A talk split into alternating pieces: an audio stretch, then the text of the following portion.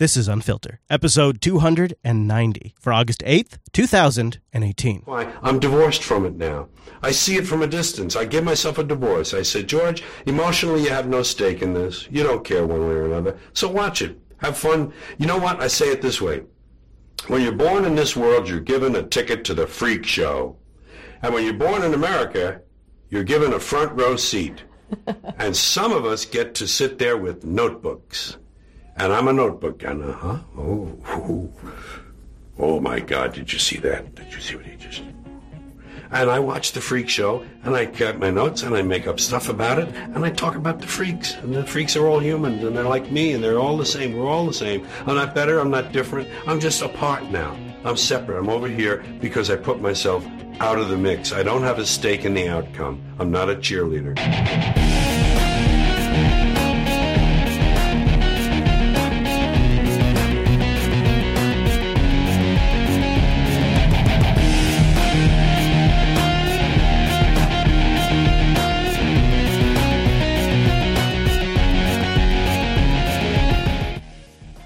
I was actually going to let that roll for a little bit. The the music, you know, Yeah, just kind of let it marinate for a bit. it is a good song. Hey, everybody, welcome to Unfilter, Jupiter Broadcasting's, well, it used to be weekly show about the news you shouldn't be watching. I'm uh, Chase Nunes, Hey, uh, buddy. and I'm going to give you guys my full name because over there, uh, been with this guy since episode number one, Mr. Chris Fisher. Yeah. Two studios, three different soundboards, different sound effects, A few co-hosts two two presidents. And gigs, and actually terabytes and terabytes of clips later. You know, I guess I guess the one thing, well, there's many things maybe I regret. But one of the things I regret in regards to this show is we never did anything live on remote somewhere. oh, you're right. We always did want to do that. Yeah, we always we've done it from the studio, either here uh, or we've done it from the old JBHQ. We've done a few remote shows. If But we here were we are. if we were ever going to do a like a like a revisit to the show down the road, Yeah, we should do it live on location. Yeah. Just to honor that. Because you're right, we both wanted to do that. yeah, yeah. Yeah. So this is the last episode of the Unfiltered Show, and uh, what we decided to do was make the product that you've always wanted to listen to. So we're going to break down the week's news. We're going to thank you guys. We're going to do a high note, and we're going to do an overtime. and we'll and we'll uh, we'll talk about like possible. I, I hate doing this part, talking about well, you know, you never know, maybe you know. Yeah, you never know what We, future we don't want to give anybody false hopes on anything. That being said, I I don't. hey now, thank you. Uh, however, I don't think this will be the last that you'll You don't think so? No, I don't. Yeah? because obviously, while the show may stop, Yeah. uh, the the machine, the political machine, the media Yeah, machine keeps on turning. Yeah, and, And, there is there's going to be huge things I know coming up that Yeah. may need our opinions. and there is always word of a new community show that may be in the works from people you know. So if you stay subscribed, you never know what could happen down the road. I You mean, just- something something might just drop in the feed one day, and you'll be like, "What? What? What? What's what's that?" You never know. You never know. You just you just The more you know. Dude, you're on point I know. I know. only it only took me 290 to get it right. I mean, seriously. All right, what do you think? Should we uh, should we start things off with a little cyber? Uh, ASL. Now, uh, this was a story that was brewing as we went on the air last week because it is the scariest thing that has ever happened to the United States of America, if you ask the media. They almost look like plastic toys, but experts insist so called ghost guns can be very lethal. Nine state attorneys general and Senate Democrats have tried to block this man, Cody Wilson, from posting free 3D printer instructions online. Late today, a federal judge agreed to an injunction. Now, we covered this story when it first broke, I feel like more than four years ago, but I might be wrong on that. That's just Yeah. from memory. Uh, so uh, apparently, the federal government has become aware of the fact that in the future, you'll be able to print any fucking thing you want. Make no mistake about it. This is the doing of the Trump administration.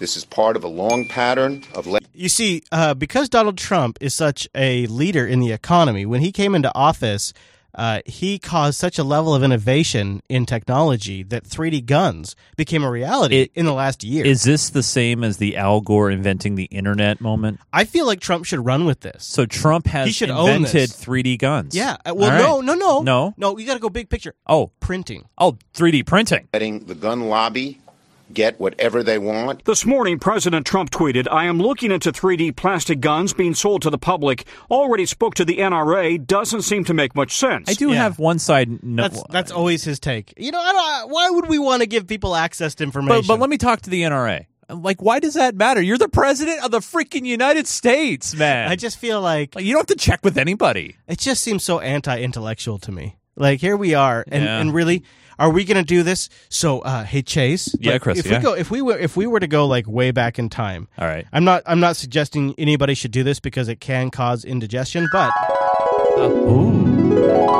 Oh, there's some cobwebs in here. so here we are at the beginning of the printing press. Yeah. Uh, I gotta, I gotta warn you, Yeah. uh, Grandma's secret recipe is going to get printed and shared with thousands of people. You can't share grandma's secret recipe. No, no, hundreds, perhaps even thousands of people will learn of Grandma's secret pie recipe. Well, I'm going to call Ballard 67252 and make sure that no one gets this. Now, of course, all of us as uh, computer enthusiasts, I would assume, listening to the show, or maybe you've charged your device recently, or perhaps you even have one of them fancy electric cars that have to charge off the grid. Yeah. Well, then you're probably very displeased to learn that Vladimir Putin is personally out to I screw knew you. Putin was going to get tied into this somehow. Our digital enemies are taking advantage of all of us. Ah, crap.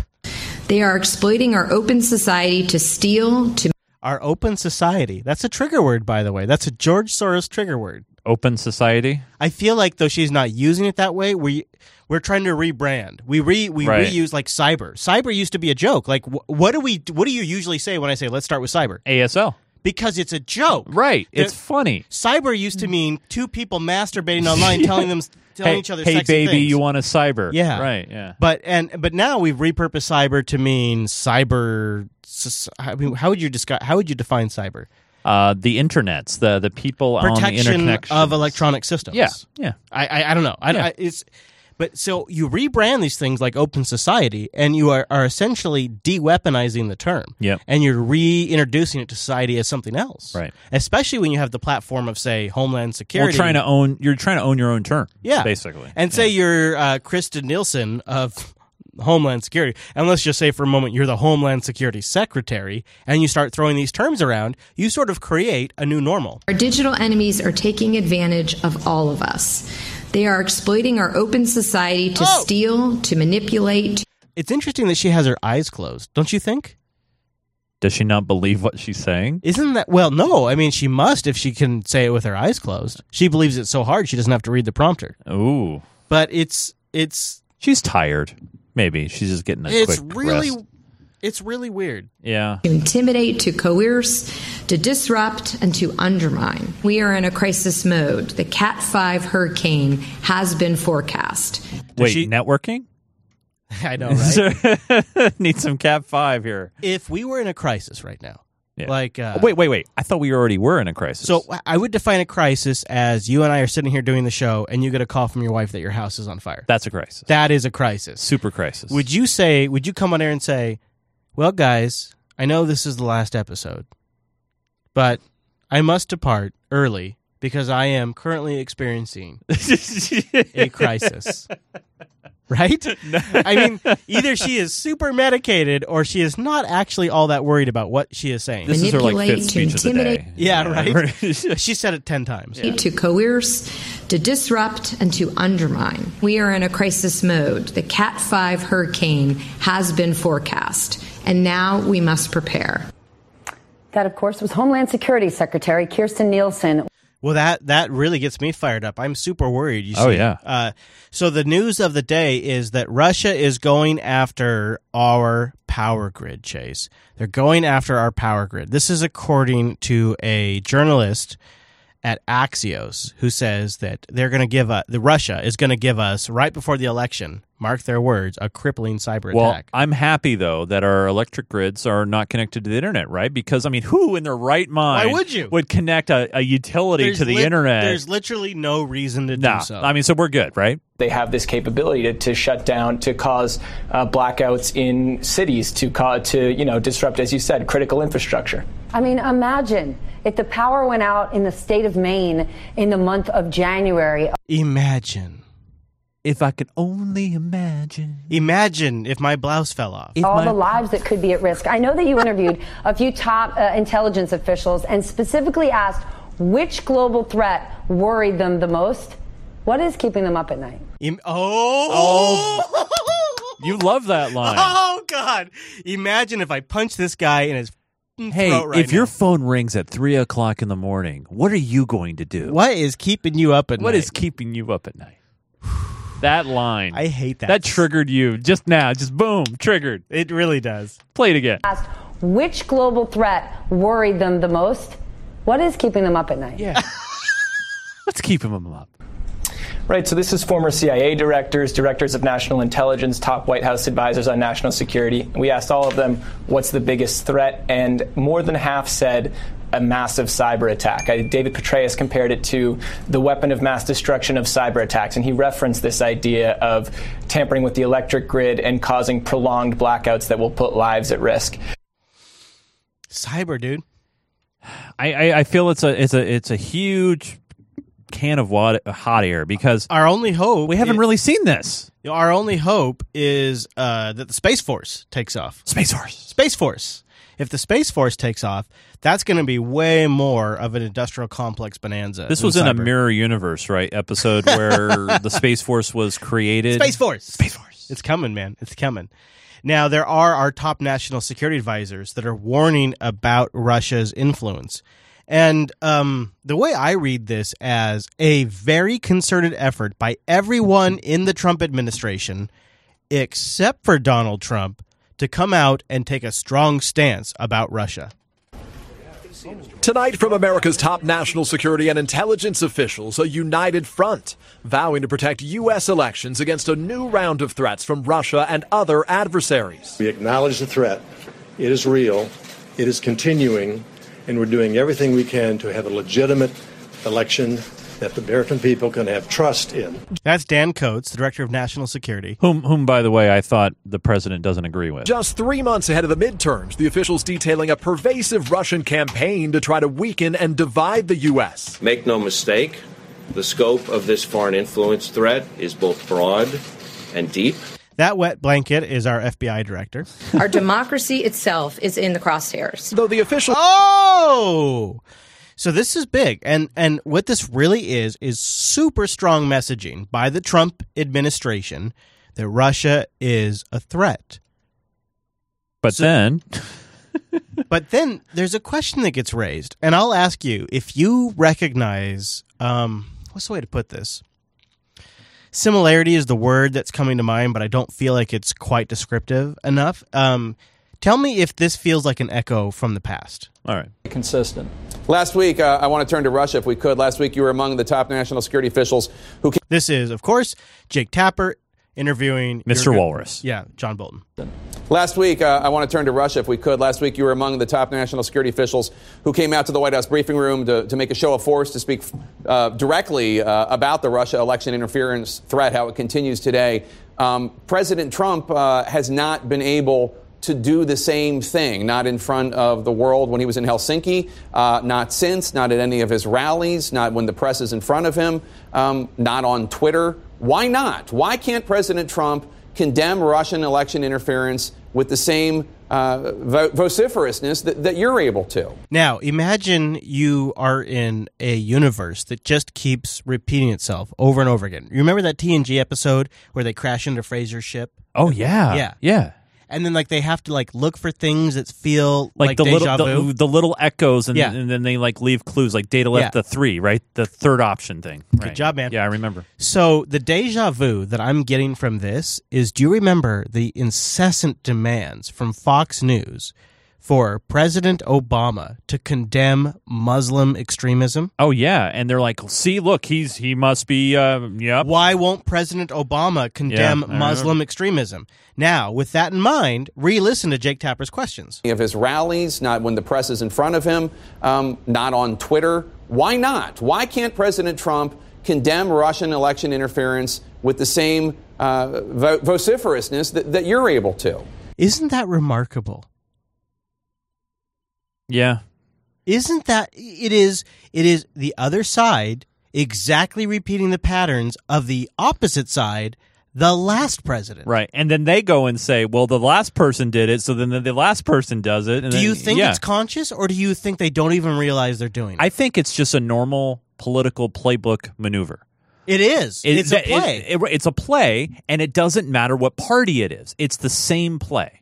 Look, that, that's simply inaccurate. The president has, on multiple occasions, and I'd be glad to give you a list uh, so that you could see it, uh, said that he agrees that the Russians have meddled in the elections in the past and that he's worried about it in the future. And I might say the very fact that I and the four, four of the heads of the operating department and agencies charged with detecting and preventing Russian meddling I'll stop him right here. Um, today, the Trump administration introduced new sanctions again against Russia for the poisoning in London. So this confuses me because I thought the previous sanctions, while yes, they were implemented uh, or they they were introduced, They were ne- also in response to that poisoning. right, but they were never implemented. So, right? I thought they were never implemented. Well, no, what it was, yeah, you're right. Well, kind of. What it was is that a couple of businesses got really fucking fatty exceptions. I'm oh, sorry. Well, sorry well, and, well, and the Space Force got an exception on this new one yes, too. Yes, exactly. It's true, yeah. So there's they keep writing exceptions to these to these otherwise super tough sanctions. Yeah. Yeah. Okay. Yeah. Yeah. But don't but you know what? Yeah. I don't want this to overshadow Don's wonderful son. Feeling the Even though it's 110 degrees in this crazy room. It's so warm. Actually, let's be fair. They are warm. Could your could your anybody could the oldest member of your family perform at this level in a room that's 110 degrees? If it- I no. barely could. It would take as a as a mid 30s man who's been doing this for about almost 15 years. I could barely do that. Barely. And It's- here is a man in his 70s. It speaks to uh, what uh, Ronny Jackson says. You know, the former sir, uh, you know doctor to the president that he is in top physical peak condition. Obviously. Obviously. As proved by this clip. Right. Feeling the Even though it's 110 degrees in this crazy room. Saturday night at a sweltering Ohio rally, the president raised alarm over ongoing election interference. We got to stop meddling. We got to stop everybody from attacking us. But there are a lot. Russia's there. China's there. But by this morning, he was running a fever on Twitter. You see what she did there? Uh, uh, and you know the prescription for that fever? More tweets. Oh, I thought it was cowbell. Yeah. denying a news report as a complete fabrication, that I am concerned about the meeting my wonderful son Donald had in Trump Tower. That June 2016 meeting included a Kremlin linked Russian lawyer and lobbyist, along with the president's son, son in law Jared Kushner, and then campaign chairman Paul Manafort. But today, the president changed his story, dropping the earlier claim that Russian adoption policy had been the focus. This was a meeting to get information on an opponent, totally legal. He adds, I did not know about it. Now, Wait, well, Now, when we first heard about this, it was uh, it was a meeting about Russian adoptions. Yep. Then it was I knew nothing about it. Then it was I dictated a few things. I acknowledge, like the story has shifted a few times, a few. but I feel like this, all of this is, n- I mean, literally not new. He, during a press conference with France's president a year ago, a clip in which we played on this very show, admitted it was a meeting to get information about an opponent, and he says, which happens all the time. And he kind of does one of these hand gestures that he's famous for. That was a year ago. like, I, uh, I, I just like I don't, I don't, I don't understand how this stuff that that happens about 11 Then months why ago. then why change the stories back and forth? Why ta- why focus? Oh, oh I yeah, don't. yeah. I don't disagree. There Yeah. was some obfuscation or um, dissemblies, as they used to say with Obama. Some dissembling happened. You happened mean here. no kind of collusion with the Russian government to get information? Well, I mean, I mean, I, I agree. They were trying to meet intentionally Yeah. with a Russian representative to get dirt on Hillary Clinton. Yeah, that that is Wait, what tried to happen. No, is- I thought this was about Russian adoptions. Now I'm completely confused. Yeah, I know. It's yeah. I, We may need some faith healers. uh, I feel better. Thanks. Yeah. Thanks, Yeah. Nancy. Yeah. Thank you. Um, but I, I thought what here's what actually has made me exhausted doing the show is that stuff comes up. It like it's on a cycle. Like Yeah. it comes back up. Like like like my girlfriend's bad mood. Like every month, like it comes back up. You know, Right, and I'm like, yeah. wait, you were doing great. Oh, why we-" Flashback. Yeah, oh. yeah, exactly. So this is this is to me a non-story, but yet it's in the cycle again. It's like one of the things they go to in the cycle.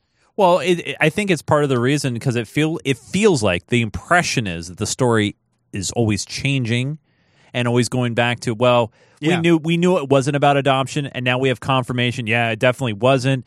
And oh, and even the president tweeted straight about it. You know, so it's like, hmm, what's up now? You know, that kind of thing. Yeah, I, I understand. I understand. And there's a lot going on. Like if you think about it right now, if you put yourself in the mindset of Bill Clinton during the Monica Lewinsky scandal, Who, me? scandal, Me?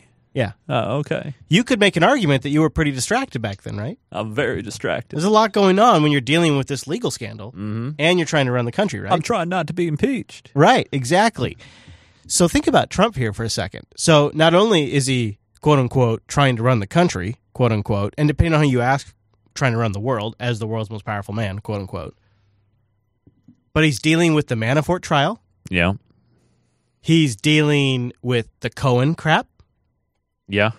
He's dealing with the Stormy Daniels crap. Yeah. He's dealing with the Russia investigation crap Yeah. and trying to run the country. Yeah. And work on his golf game. Of course, every weekend. Every and during the week. and maybe grab some pee. So it's a lot going on. so that's why the developments in the Manafort case really matter. It's Rick Gates back on the stand, admitting during a harsh cross examination to having an extramarital affair a decade ago.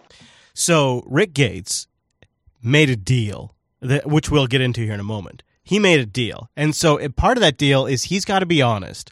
And if he wants the FBI to honor this deal, when he's under oath, he's got to be honest about He's got to be straight up. Yeah.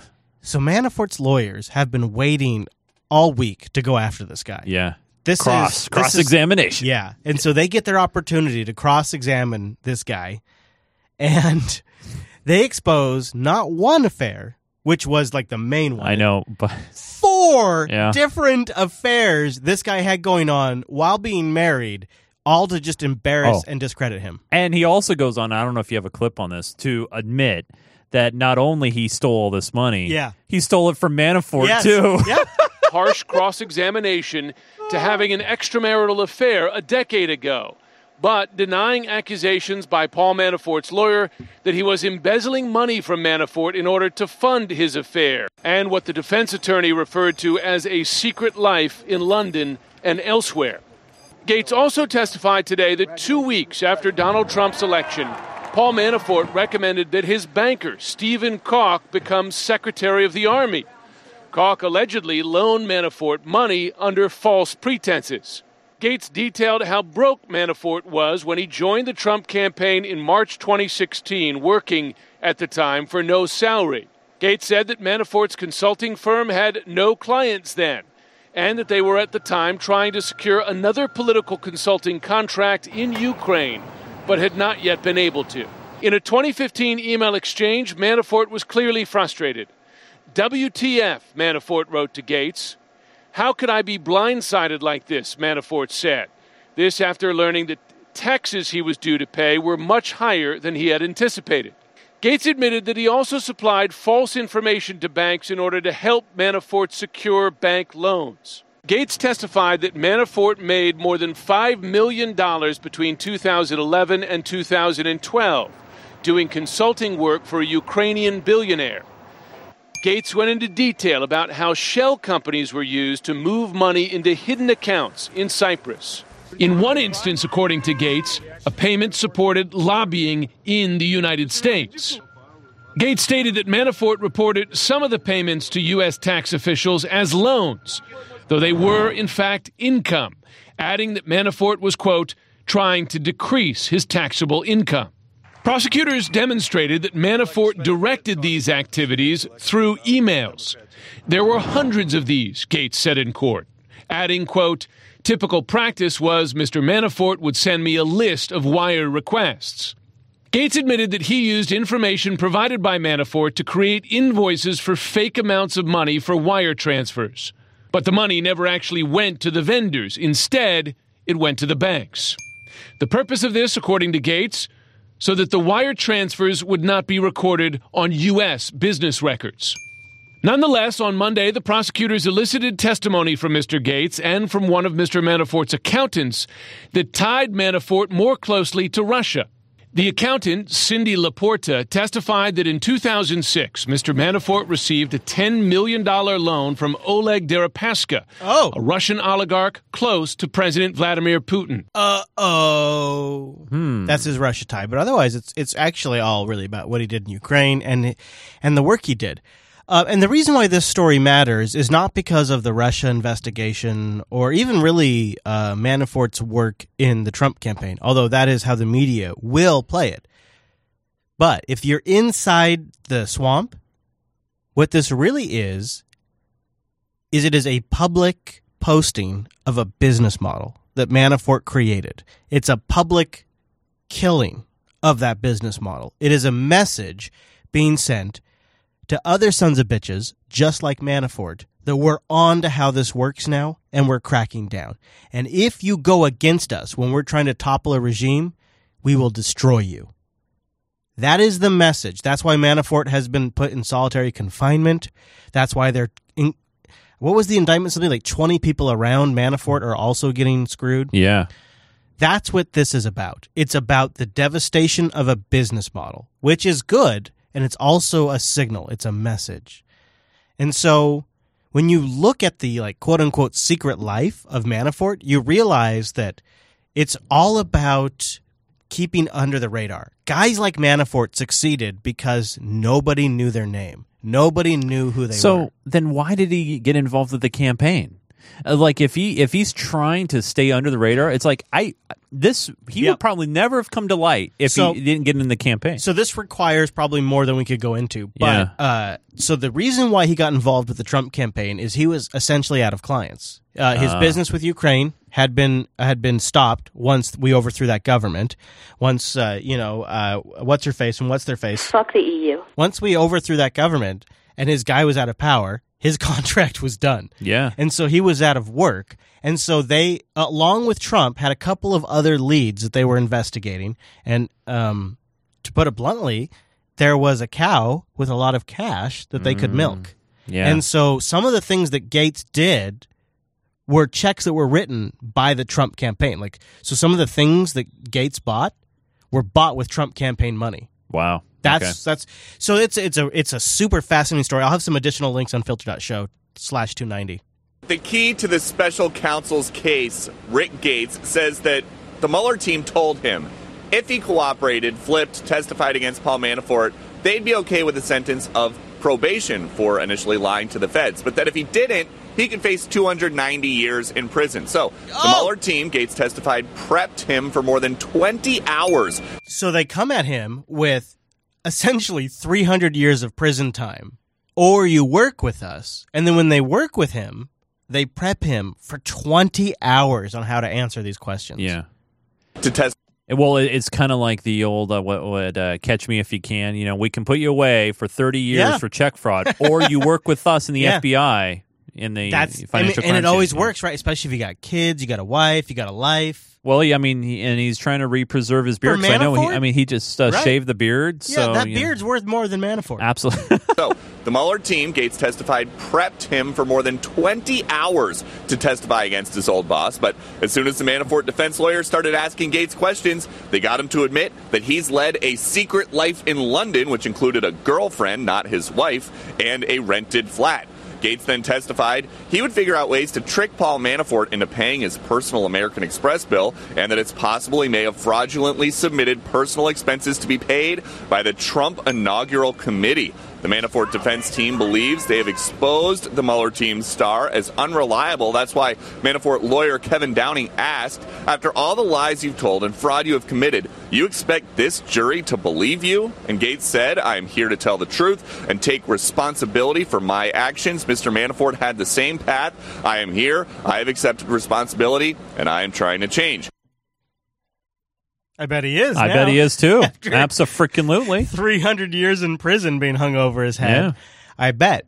The the uh the issue I have is so uh, again, none of that has anything to do with Putin's chess. It's about money, it's about Ukraine. It's got nothing Not to paying do, taxes. Yeah. Yeah. It's got nothing to do with collusion. It's got nothing to do with Russia. And and when I look at real collusion, and I I know that's just saying this makes me sound like a partisan, but it's genuinely just as I see it the facts.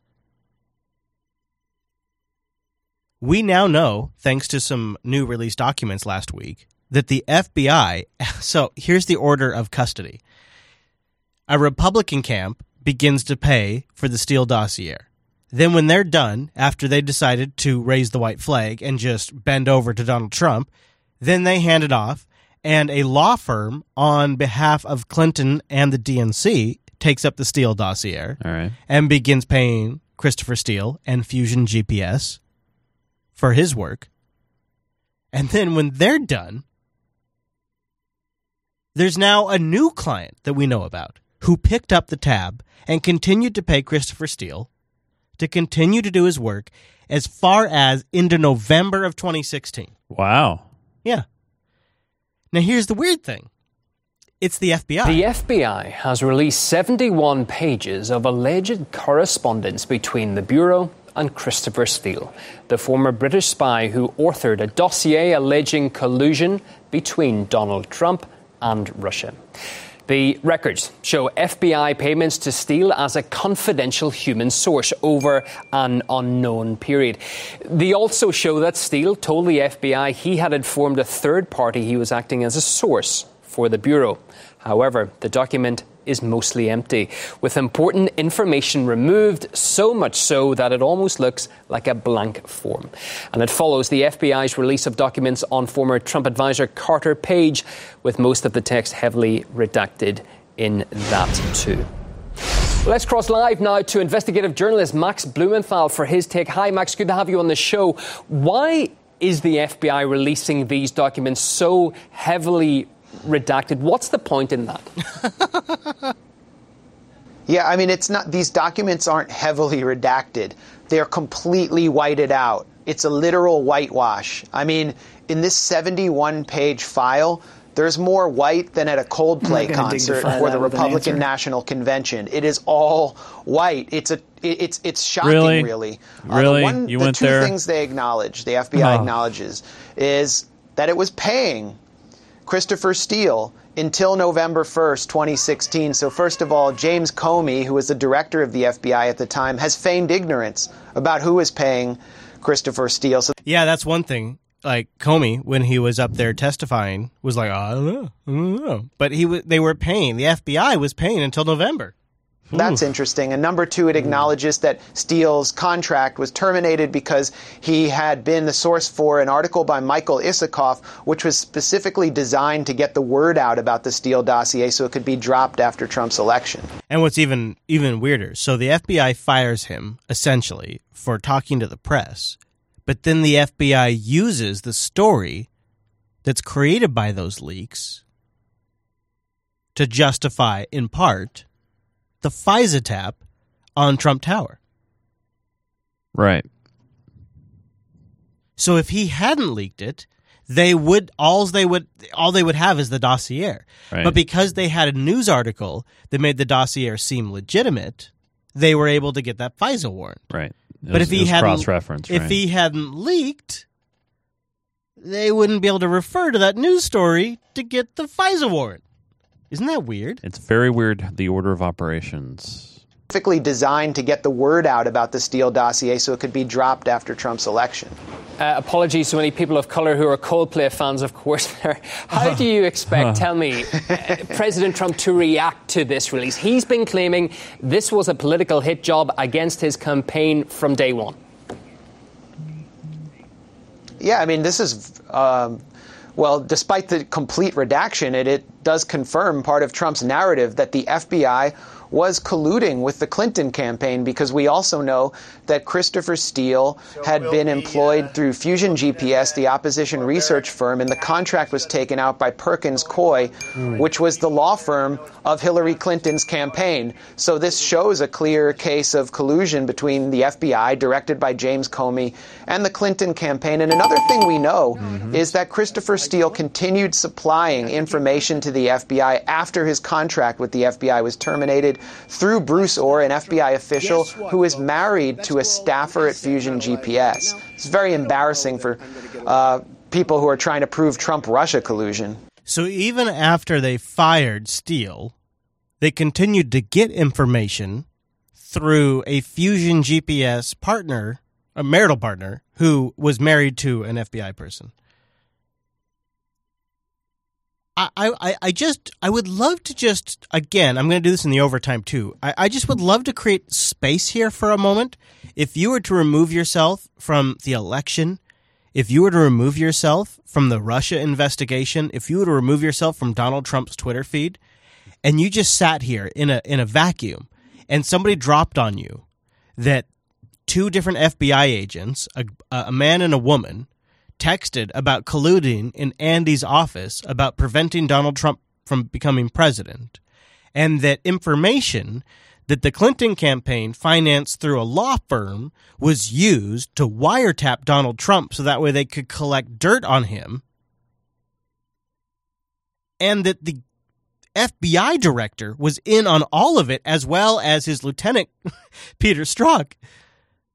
If you just received all of this information in a vacuum, this would be in itself just the dossier and the FBI's involvement and the Clinton campaign's involvement in itself would be one of the largest scandals in the history of our nation. And and and in today's climate, it's just part of the news cycle. It's just one of the many items we're talking about. Well, it's because what is considered outrageous is always superseded by something else that's just as outrageous. It's fascinating. It's like the Jem song, truly outrageous, right? I mean, gosh. I I I believe at some point like I, I- hope it's I hope it's years from now. I hope it's I hope it's maybe even a president or two down the road.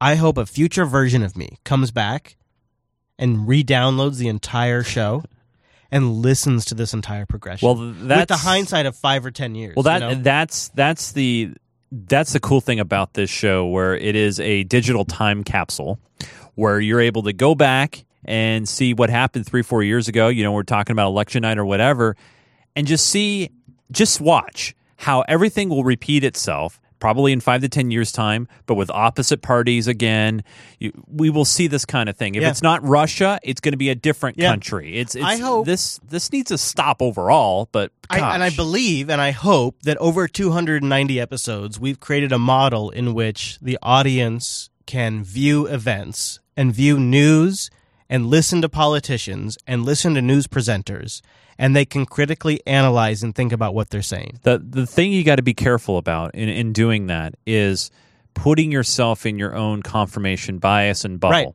Right. You know, I, I mean, I think I, hope, that's what I'm saying is I hope this show helped people get outside of that a little I mean, bit. so so so far. I mean, I know we're, you know you're keeping track at home. We've had a Fox clip, Yeah. We've had an MSNBC clip, Yep. We've had, I believe, we've had a CNN clip, and we've had an RT clip. Did you? And we've also had an NBC. Just Oh, straight- and, yeah, oh, straight NBC. So it's one of those things where yes, you can look at all those media sources, but you also, you know, look outside of them. You know, look at alternative media. And I know you can get extreme eh, fringes on both sides, but you got to get like well informed on this yeah. stuff. I feel like as this show is wrapping, we are on the precipice of a real dichotomy, like a fork in the road. You can be subject to the ultimate confirmation bias of humanity's history, where you can be trapped in a, a, social bubble, you can be trapped in a Google curated news bubble. You can really get inside next level, like in, inception level confirmation bias. Yeah. And yet, at the same time, if you're willing to be brave enough, if you're willing to challenge what makes you comfortable, you can also get access to information that's way outside of your normal radar. Oh yeah. It's it's a fascinating contrast. Oh yeah, no, I mean, in doing this show and always trying to keep up to date on what's happening in in our news and current events, you see it. I mean, I, I was watching. I mean, last night I was watching CNN uh, and their quote unquote wall to wall breaking news coverage of these midterm things. You know, they finally got over the fact that Jim Acosta had a hard time at one Trump rally. Yeah, Yeah. which by the way, I I mean. I don't want even want to go down that path and, and talking about Dude, I get the- more shit from Mac users when I go to a tech event. Yeah, yeah. I mean, there there are some passionate people uh, that you know, uh, and rightfully so. You know, the media has shown their bias at times, and, Well, and CNN's really been kind of a crap show. yeah, yeah. Some people on CNN. I wouldn't say all of them. Yeah, well, no, I'd say all of them. I, I love Anderson. Who? I'm sorry, Anderson? Anderson. Anderson's my favorite. No, I'm, I don't kid- I'm messing with you, man. Here's the thing. Here's the thing about Anderson, man. Is he sounds like he's on heroin or something. You sound like you're on heroin or something. What? You've been waiting to use that clip. You've been holding on for believe that? 290 episodes. Oh my gosh, it's Anderson. There you, everyone. there you go. Two of them, dude. I got two I know. All right, so um, Michael Cohen has been singing like um, an opera singer about all of the truths. And so you must have been wondering, while he's singing, they must be applying some kind of leverage to really get him to go. Well, it turns out, just as you likely suspected, they're using the Al Capone leverage.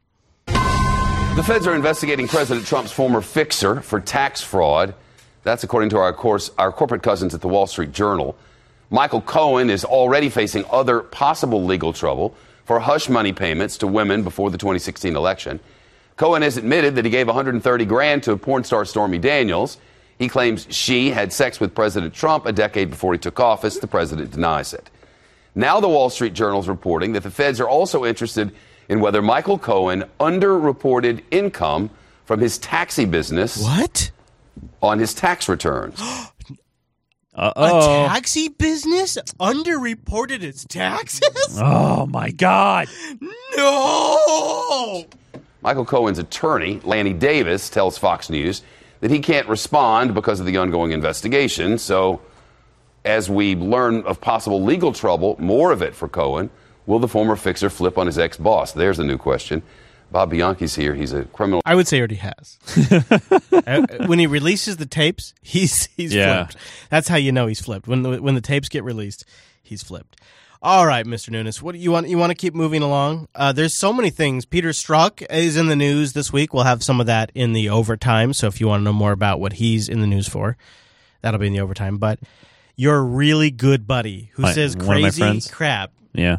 is in the news. Oh. And well, I got a lot of good friends, so I feel like I feel like this is the worst possible thing to come up for episode 290 because now I'm in the position of having to defend fucking Alex Jones. Oh no! I thought. Wait, I thought it was going to be Adam Schiff. My bad. Uh, He's I was making up a I was- heinous lie about tragic deaths, something you can be sued for, or is it covered by freedom of speech? That's an issue being litigated in a case in which the parents of a child killed in the 2012 massacre at Sandy Hook Elementary School are suing InfoWars host Alex Jones for defamation for his repeated claims that the massacre is a hoax. Here's a sampler of Jones's assertions that the family finds actionable. All right. Um I'm playing this clip for context. So Alex Jones is getting sued for defamation, which uh, I think he's likely to win because uh, you're not going to find Alex Jones is likely to win, or the fan. Okay, right. unless unless unless the court is stacked.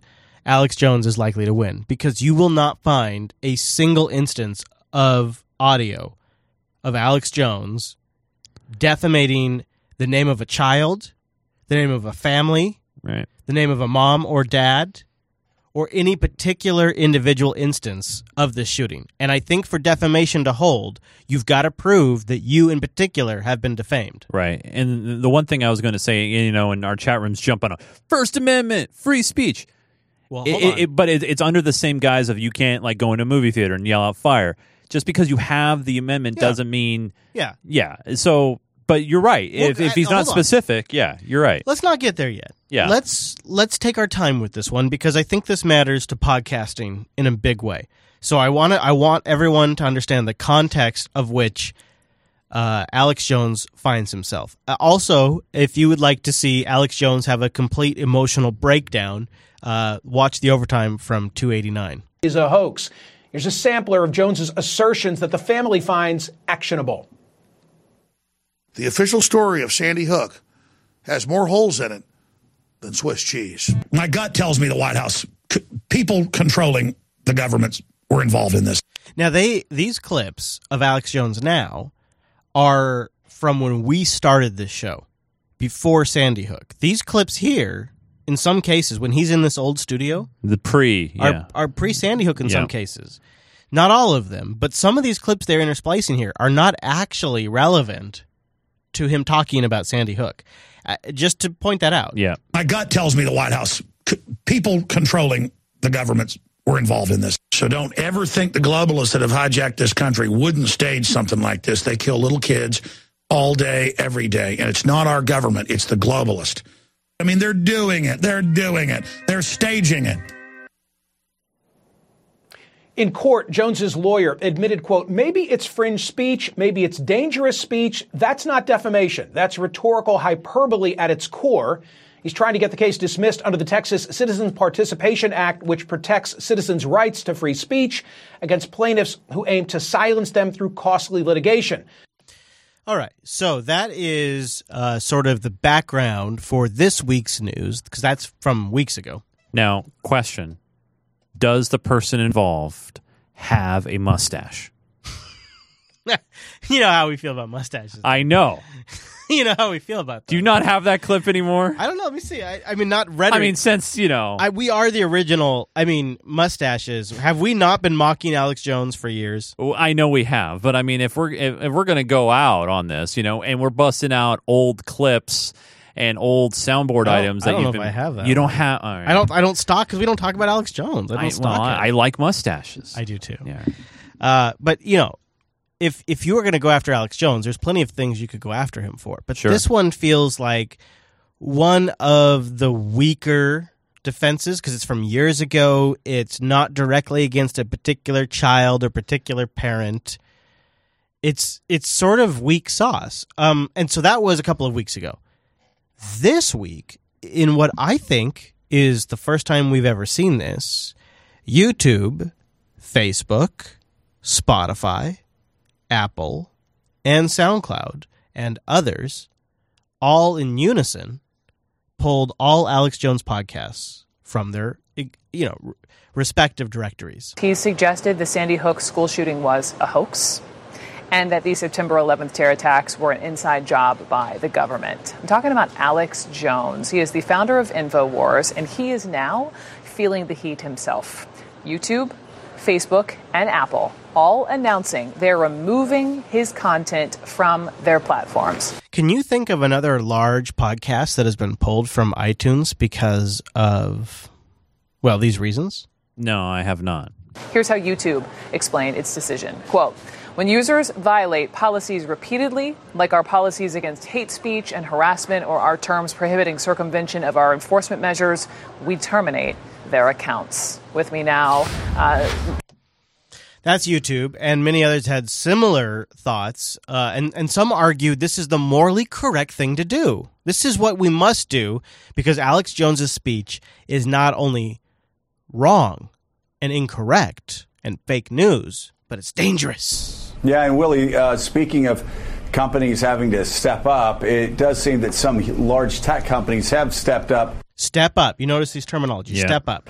Against InfoWars and a host that uh, not only has made the life of, of, of parents whose children were slaughtered at Sandy Hook back in 2012, December of 2012. Because Joe cares. Made their lives a living hell, with many of them having to move from one. Joe, by the way, isn't in studio because he's out fucking Mika in the sunshine, so they have to do this remotely. Just so you know, by the way, that's why he's not in studio right now. So, but he cares. He cares a lot. one place to another and getting threats against their own lives because of lies that he's spreading about them. But also last week, shockingly enough, or maybe it was two weeks ago, uh, accusing Robert Mueller of running a child prostitution ring and then holding up his finger uh, like it's a gun and simulating the Oh shooting of. Robert Mueller. And A radio host held up his finger like a gun and simulated shooting Robert Mueller. A a radio host. That's so damaging.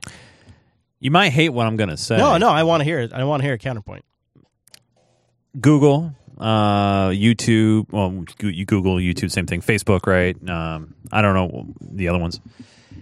You know, those are platforms that they decide to make their own rules. I completely agree. And I've always been a believer of owning your own content, meaning you are your own host. You put your stuff on your own stuff if you can. Um, and because no one can take that away from you because it's yours, right? And that will protect you in the First Amendment's rights.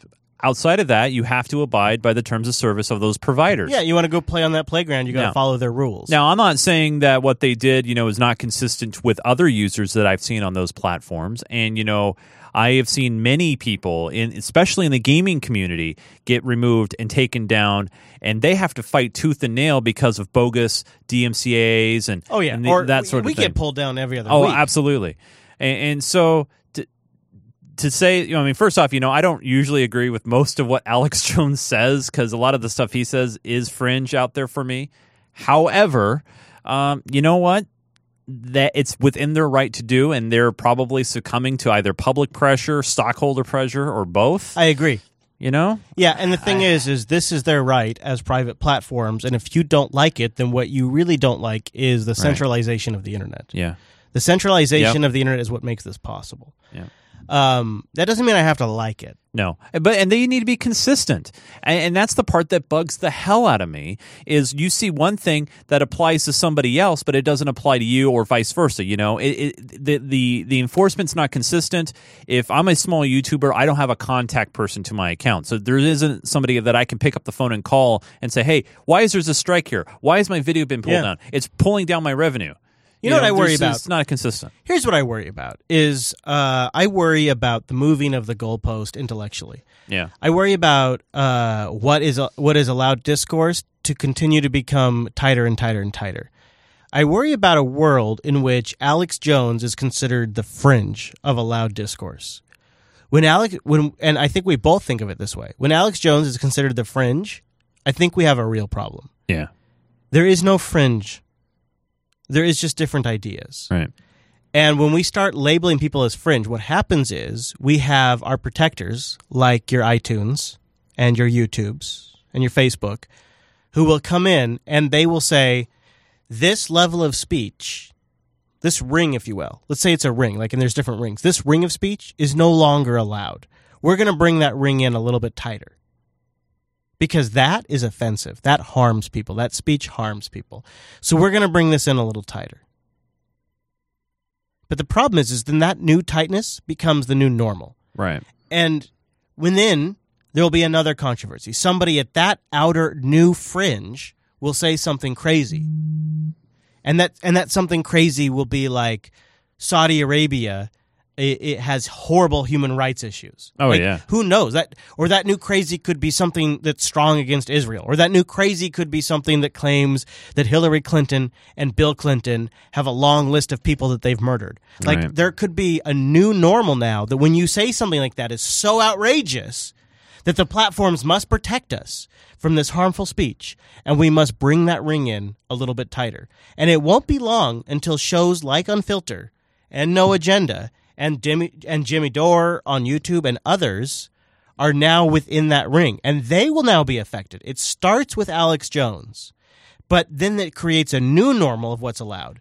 But then I think that's gives the opportunity and opening for not just those people that have either been removed from YouTube or Facebook to go out and create their own platform. Well, and to go out yes. to do and do their own thing. It depends, though. And, So you know, if, if- you if you can. so let's just thought Yeah. experiment here for a moment. Yeah.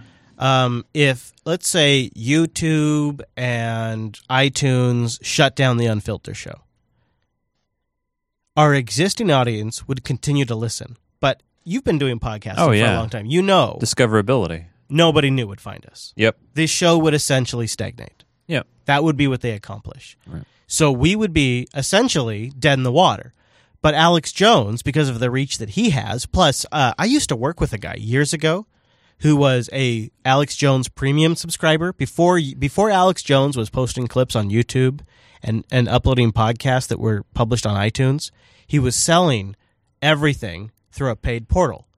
That model kind of fell apart, and to his credit, he he he realigned and he adopted the the, the free platforms. Right. But that audience, that core audience, followed him to a paid platform. They would follow him again to a paid platform. Yeah. Alex Jones becomes a martyr. Alex Jones becomes the man they had to shut down because he knew too much. Alex Jones must have been onto the truth. He was telling the truth, so they had to shut him down. Ah, I see where you're going. so go subscribe at Infowars.com. Right.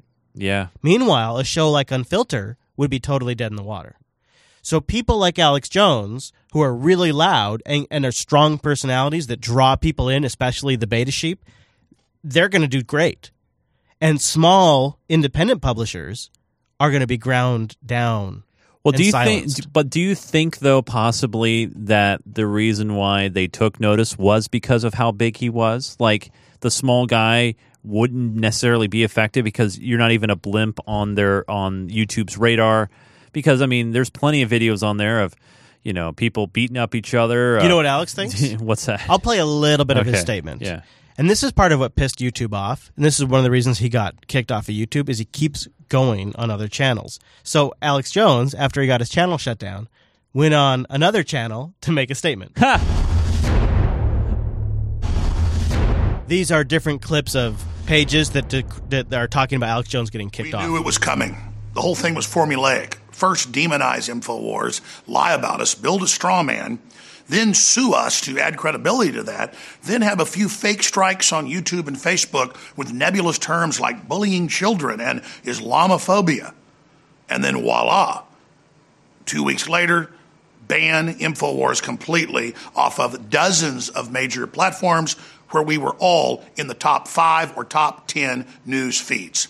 CNN, MSNBC, the rest of the dying news system like the New York Times and the Washington Post, groups that are propped up by the Mexican kingpin in the case of the New York Times, Carlos Slim, in the case of the Washington Post, Jeff Bezos, they can't allow something like InfoWars with a fraction of the crew or the money to be ranked higher than them on iTunes or on YouTube. I actually think he's right. Uh, so if you, I think yeah, I have it, uh, but go look for TV ads. Go Google TV TV ads. Um, I just looked at the numbers. Uh, I'm not. I'm not saying this to brag.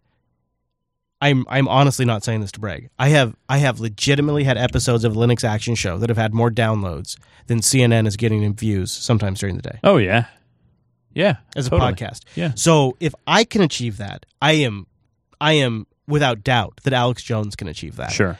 And his argument is that they had to shut him down. Now, Sandy Hook, the shooting in Sandy Hook happened December fourteenth, two thousand and twelve. So they're currently screwing him over something that happened in 2012. I don't know if you know this, but this is 2018. So he may have a bit of a point here. It may be one part silencing, it may be one part punishing those that are connected to Trump, and I bet you it's a lot of parts. Let's just get this guy quiet before he gets any bigger. Or, or this this is you know his way of obviously spinning it for. Oh, it is. Yeah, yeah, totally. I mean, he's got a logo, Infowars, with a censored thing across. Like they they are they're already embracing it, They're yeah. already making hay out of Yeah. this. Yeah, and and that and that's where it's like I understand the frustration. While I don't agree with some of his messaging, of course, in it, I understand it. Like I totally get it. And you know, if we ever got to that point and we're all of a sudden, yeah, we need to take these guys out, you know, boom, there goes the channel. It's easy. I And- just wish we could exist in a society where there could be someone who is loud about an idea that is so counter to everything you believe, and yet there is space allowed for it. right. Like ideas are not action. Yeah. Actions are actions. Right. Like if I like if I think about punching you in the face, that is dramatically different than actually punching you in the face. right? Absolutely. Yeah. I just wish there was space for both. Yeah. I, I really do. Also, I feel like we should look at the way everybody behaves on the internet, the way people behave when they're driving in traffic. Like people get Uh, are you sure about that? Yeah. Think about it. The way people get uh, road rage, Yeah. would they would never do that in person. But when No. you're when you're in the safety of your own little car, oh that son of a bitch, that dumb idiot, you know, people get all upset. They get Yeah. all worked up just like they do online. Just Yeah. like they do in chat rooms and Twitter. But if if they were stand if they were sitting in a room talking to each other, they would never say those things. No. No. It's this that same that same concept of road rage applies to the internet. It just comes back to communication in general. We have to like I feel like we just have to make room for things that upset us. Right. Because it gives us an opportunity intellectually to grow. and, and that and that's where if there's something that is being said that I, that I particularly disagree with, I don't turn them off. Right. You know, it, it's it's a matter Sure. of as as long as there is an actual active two way communication where You're not just yelling at we're you. not just I'm just not yelling at you to make a It's point. not about like, making- we're- calling names. We're listening to each other more than we're speaking to each other. That's where we can make a difference. And unfortunately, right now, it's we're seeing the divide becoming more and more splintered and more and more wedged. Well, if you if you are concerned about this, uh, your federal government oh is on the case. Oh, great. And I'll which some- .gov website do I go to? I have a couple of links in the show notes to read more. But the idea is maybe the whole problem with social networking is that we need to regulate it. Uh oh. My interest here is that for the social media companies, there's just a mismatch of incentives. Uh oh. We got a mismatch of incentives. Yeah, we're not getting our fair share. The social media companies, they want users and clicks and impressions and inflammatory uh, and often, often false content. Not politicians, though. Politicians never want any of those things. No. So they do not have a mismatch of incentives. Not Right. politicians. They don't want attention. They don't use false news to their advantage. They don't try to get as much attention as possible. So we can trust the politicians to regulate social media. What could ever go wrong? My interest here is that for the social media companies, there's just a mismatch of incentives. The social media companies, they want users and clicks and impressions and inflammatory uh, and often, often false content creates that. So even when the companies can't or haven't decided to identify a certain account as either foreign or nefarious, they can still downgrade the posts to limit their exposure. This is an equal or worse problem with conspiracies and junk news as it is with foreign influence. My question So the issue is anyone in the world can sign up for Twitter. Did you know this? No. Yeah, it's a huge problem. Oh boy. And even if they're not a verified account, they could still tweet something that gets retweeted. So we have to do something about this. question here would be uh, for the three of you do you think these downranking programs are effective? Are they the kind of thing that ought to be considered uh, part of the kind of toolbox as we look to deal with this problem, Ms. DiResta and the rest of you? How's your toolbox, Chase? Oh, my toolbox is feeling pretty good. Yeah, so Ron Wyden is worried about uh, the social network ne- uh, companies' toolboxes, and we'll have a few more links in the show notes if you're worried about those toolboxes as well. I know I sure am. Yeah. I feel like as we're on our last episode, there are so many headwinds to actually getting real information right now. Yeah. yes. It would be really hard to start this show. Oh, where where would you start? I don't know. Where would you start right now? Could you imagine trying to start a show like this in 2018? Oh my. There's rumors of a new community effort by people that you may know, and I just I don't even I, I can't even imagine how they would do it. Can't even imagine. Mr. Chase, before we move on, before we Yeah. get to the high note, should we Yeah. take a moment? Let's take a moment to head on over and check out our sack. Not that sack. No.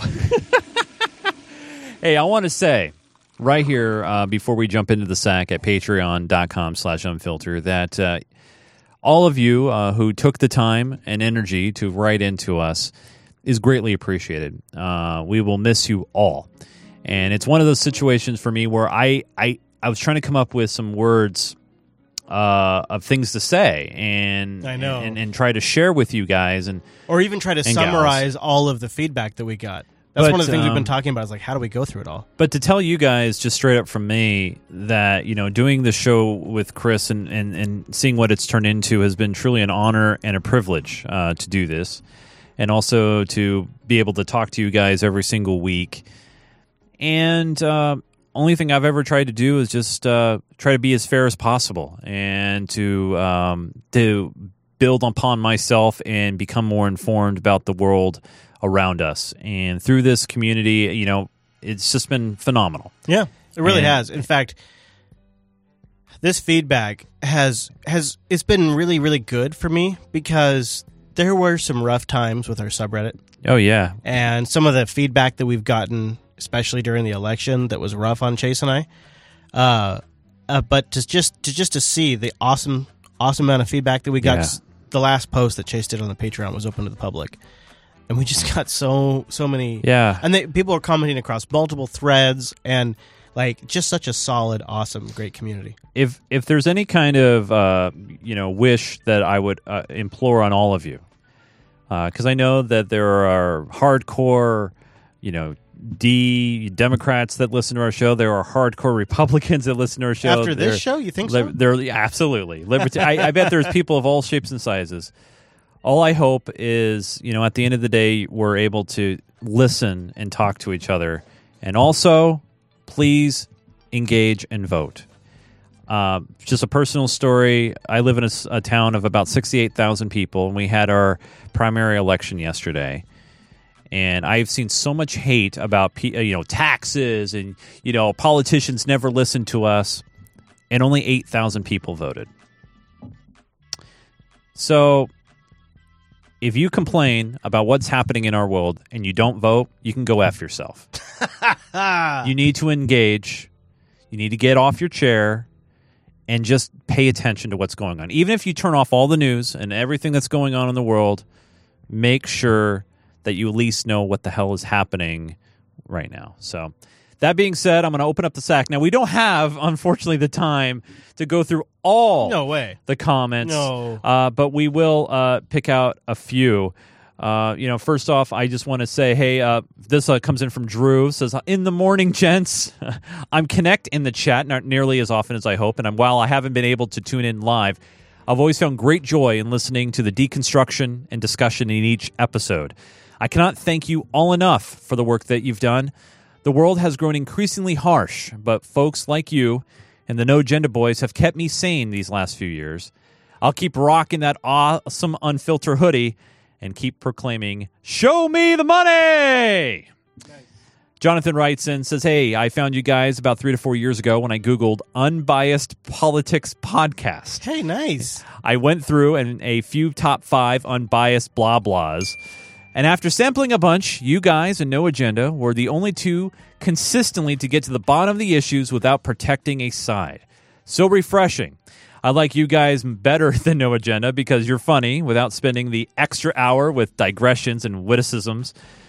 Uh, Adam Curry, mostly. Uh, that's what he said, not me. Uh, love the overtime. Hello, Nancy is great. What a faith healer. Ha, ha, ha.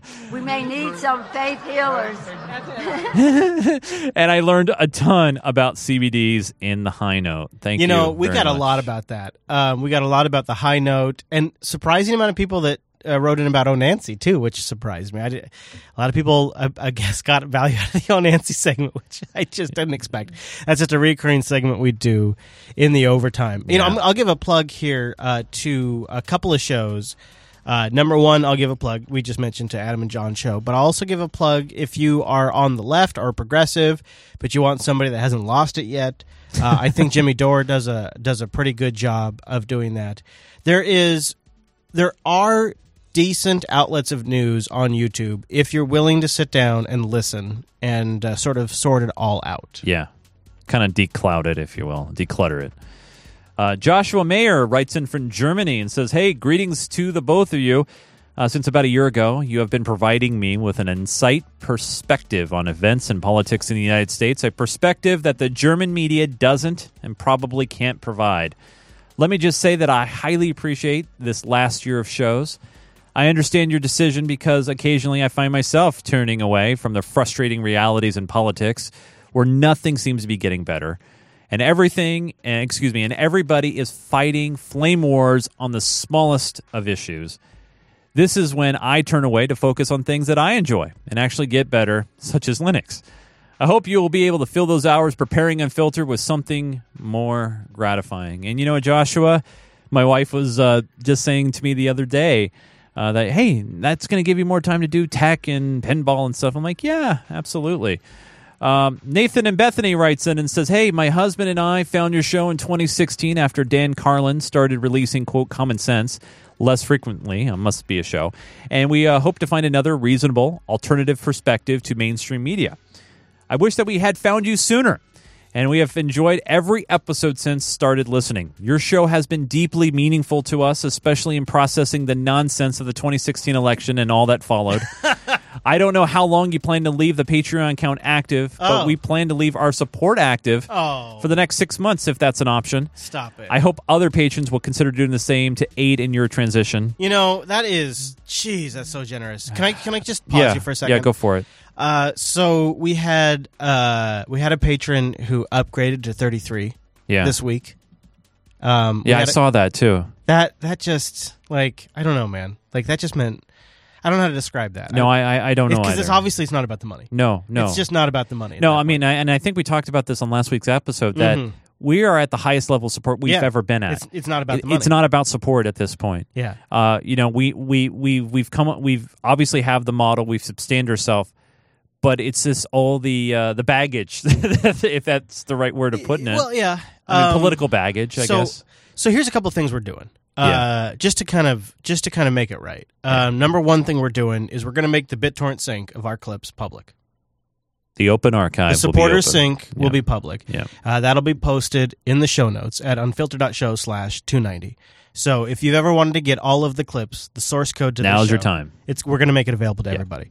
I think the patrons would be cool with that, and I think uh, I think some of them have been looking for. it. I think that's a good way to do that. Number two, uh, I I would ask you if you would still like to support our work to go over to patreon.com slash Jupiter Signal because I have plans, probably in a month or two, to announce some big investments that I intend to do with that funding. And uh, now that we are spinning down Unfilter, we will need that support more than ever because there will be a monetary loss, obviously, Yeah. with stopping the show. Because again, it's it's not about the money. No. It's about making really tough choices, really tough choices that make sustainability in the future possible. And uh, I won't lie, like when I when I rendered out the intro video today, when I when I rendered out my last intro video for this show, I got a little teary. Well, Like it was I- a moment for me, dude.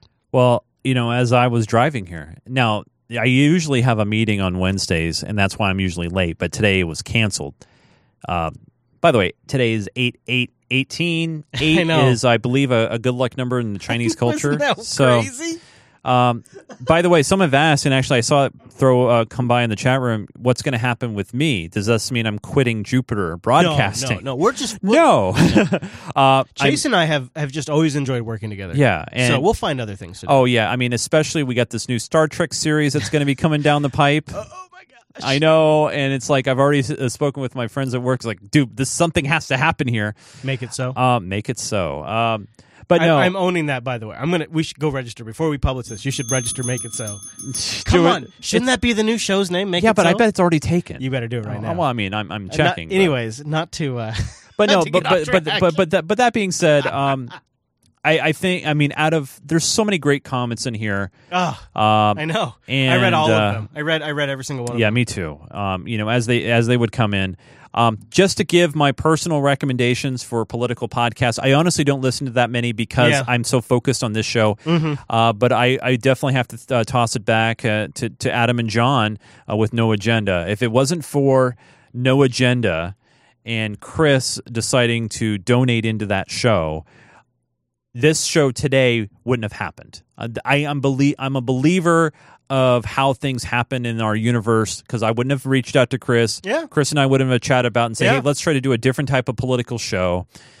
And here we are. And so five years later, uh, it's been an incredible journey, an incredible ride. Right. And It has. Um, And I can't. I'll just add on to Yeah. that. Uh, I I would encourage whatever show, and there's a bunch in our public Patreon comments, so you can go through there if you're looking for ones. Please, please try to find one that if it, if it, if it isn't unbiased, please try to find one on each side of the spectrum um, try to find something that makes you just slightly uncomfortable, even if you don't listen to it every single week. Listen to it from time to time, and just try to hear the other side's story. Please do that. Please try to take the the concepts and the frameworks in Yeah, which we have please. used to view this stuff, to think about all of this. And I, I feel like you probably have already nailed that, to be honest with Yeah. you. You guys probably know the unfiltered formula at this point. And so uh, do that. I'll give one more I'll give one more recommendation. Um, this is kind of more on the uh, on the uh, progressive side, I suppose. But I've been I, I listen to uh, the New York Times The Daily about three times a week or so. They do a decent job of of you know giving you the New York the New York Times perspective, which again I think is pretty valuable to have. So whatever you're listening to, try to take in, try to think of yourself as like um, you know have fun with it. Like think of yourself as an intelligence agent who is collecting information and you're collecting it from all of the different sources and then you're going through it in your mind and you're summarizing what you what you believe what sounds legitimate to you. And if you do that, you're going to be great. You're Yeah. you don't need this shit. Oh yeah, yeah, absolutely. But you know what we do need? We need a Mommy joint. needs a joy. Hey, mommy. Yeah, buddy. We do. We got to end this show on a high note. One of our favorite topics to cover since the very, very beginning of this show. It is the high note, and you knew it was going to happen, Mr. Chase. You must have known Heineken's going to get in on the cannabis business. Of course. According to Business Insider, a new beer from Heineken by California beer brand Lagunitas called Hi-Fi Hops is made with marijuana instead of alcohol. The new brew from Lagunitas, Heineken's fastest growing California beer label, bills its beer as hoppy sparkling water. The brew reportedly contains zero alcohol, instead made with THC, the main psychoactive ingredient in marijuana. I, I got to say, that's probably to be horrible. Maybe they can't legally combine it with beer. I, I don't know.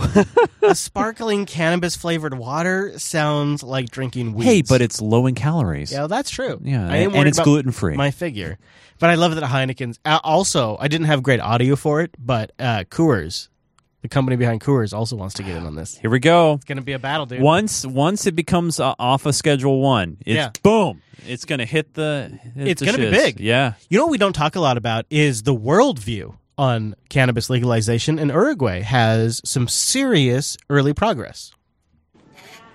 A grinding noise familiar to cannabis users. But Ismail didn't need to go to a dealer to get it. Instead, he went to a pharmacy. He's registered on an official list and can buy up to 10 grams each week. Within a year, the number registered has gone up fivefold, from 5,000 to 25,000. La marihuana está buena. The quality is good. It's strong enough to have an effect, but allows me to live a normal life. It's not the stuff that makes you crazy. Que te vuelva loco. Like many, Enrique was skeptical at first of selling this new product, concerned for his reputation, how much money he could make, and also of it making him a target of robbery. Isn't this interesting? It's like the same story. Yeah. Again. Just just in another country. Isn't Yeah. that something? That's amazing. And like like the court the the culture like slowly adjusting to the idea and all Yeah. that. It's fascinating. Now there's some good news for those that are selling pot in Denver. I say that now because my this is this happens during the overtime too. The last couple of clips of the show my Just won't go? Yeah, my dragon player wants to crash. dragon player's like, you know what? I, I, I'm I've had enough. I'm done. I'm done I'm for done. today. VLC back up. Charges are dismissed for 18 Denver pot shop employees who allegedly sold too much marijuana to customers.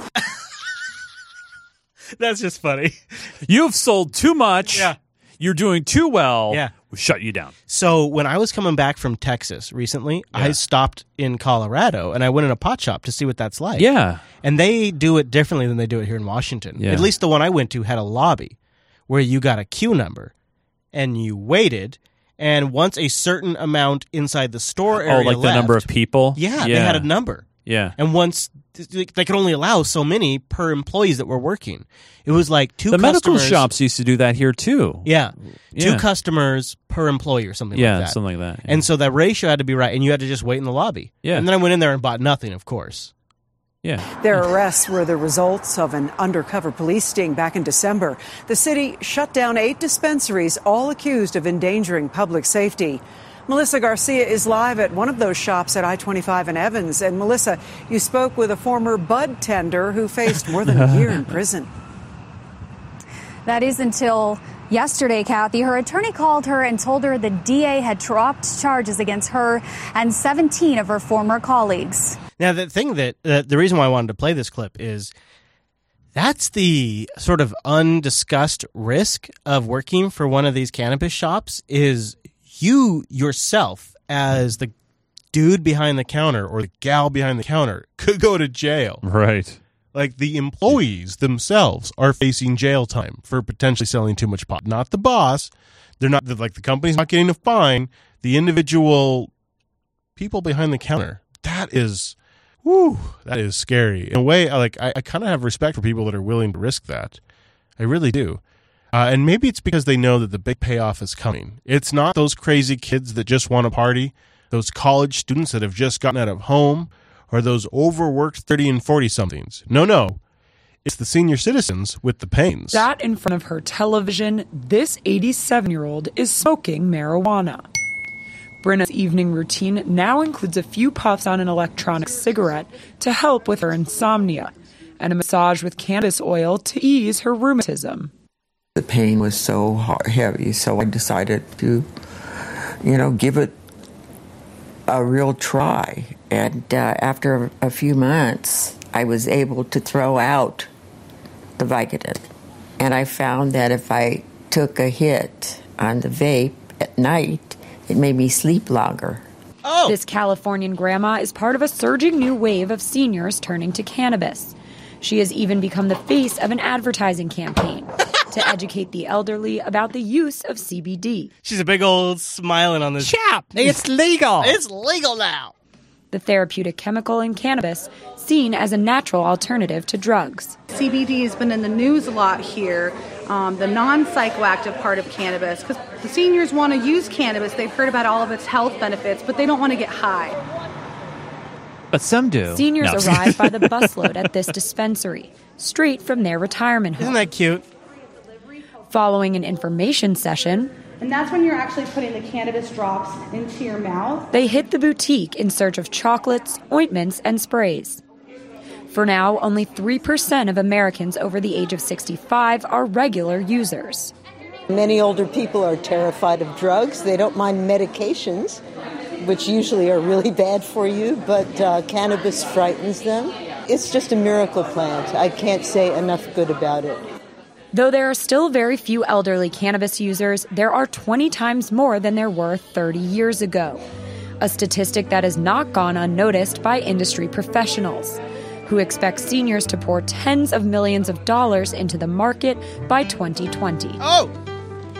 It's going to be huge. Seniors are going to be vets, seniors, people with anxiety, people that can't sleep. Today's millennials will be next year, uh, next uh, generation's uh, cannabis users. If this show came back like in 2020 for the election or something just ridiculous, yeah. it'd be really interesting to see where this market's at. Oh, absolutely. Yeah. Yeah, for sure. So keep your keep your ears, keep your eyes out, watch the Twitter feeds, keep your RSS subscriptions active. You never know what may happen in the future. You may see community shows prop up that are in the works. And there is a Telegram group. All of that's available. Patreon.com slash unfilter. It'll be up for a little bit longer. And then after that, unfilter.show. But Mr. Chase. Yes, Chris. While the show's not over, the overtime is coming up. There's overtime. If people need to depart, if they're done with their meat and veggies, where can they get more chase in their face throughout the weeks? If you want to connect with me on the Twitterverse, uh, twitter.com slash N-U-N-E-S. My name is Nunes. You can also check out what I'm doing on the Geeky Thing side, geekgamer.tv. And I know there's some of you that don't do any of those social media platforms. If you want to send me a personal note, you can email me, chase at geekgamer.tv. Brilliant. Mr. Chris, as always, people can follow you on Oh. the Twitterverse where? Sure, at Chris LAS. The whole network is at Jupiter Signal. And do check in from time to time over at jupiterbroadcasting.com because there are new shows in the works. There is so much stuff that we have planned for the future that we hope you'll check back in from time to time and keep on listening to future shows. But in the meantime, if you have to head out, if you must depart, thank you so much for Thank you, listening. everybody. For as long as you have, we hope you've enjoyed the show. Yes. Maybe consider sticking around for the overtime. Just Yeah. stick around a little bit Just longer. this time. But in the meantime, we'll see you sometime in the future. Yeah. Good night and good luck.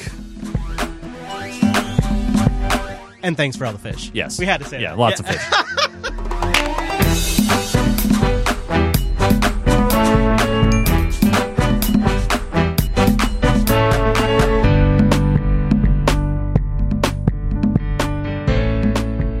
Thank you all. Good night, everybody. Woo, we did it, Hillary. We did it.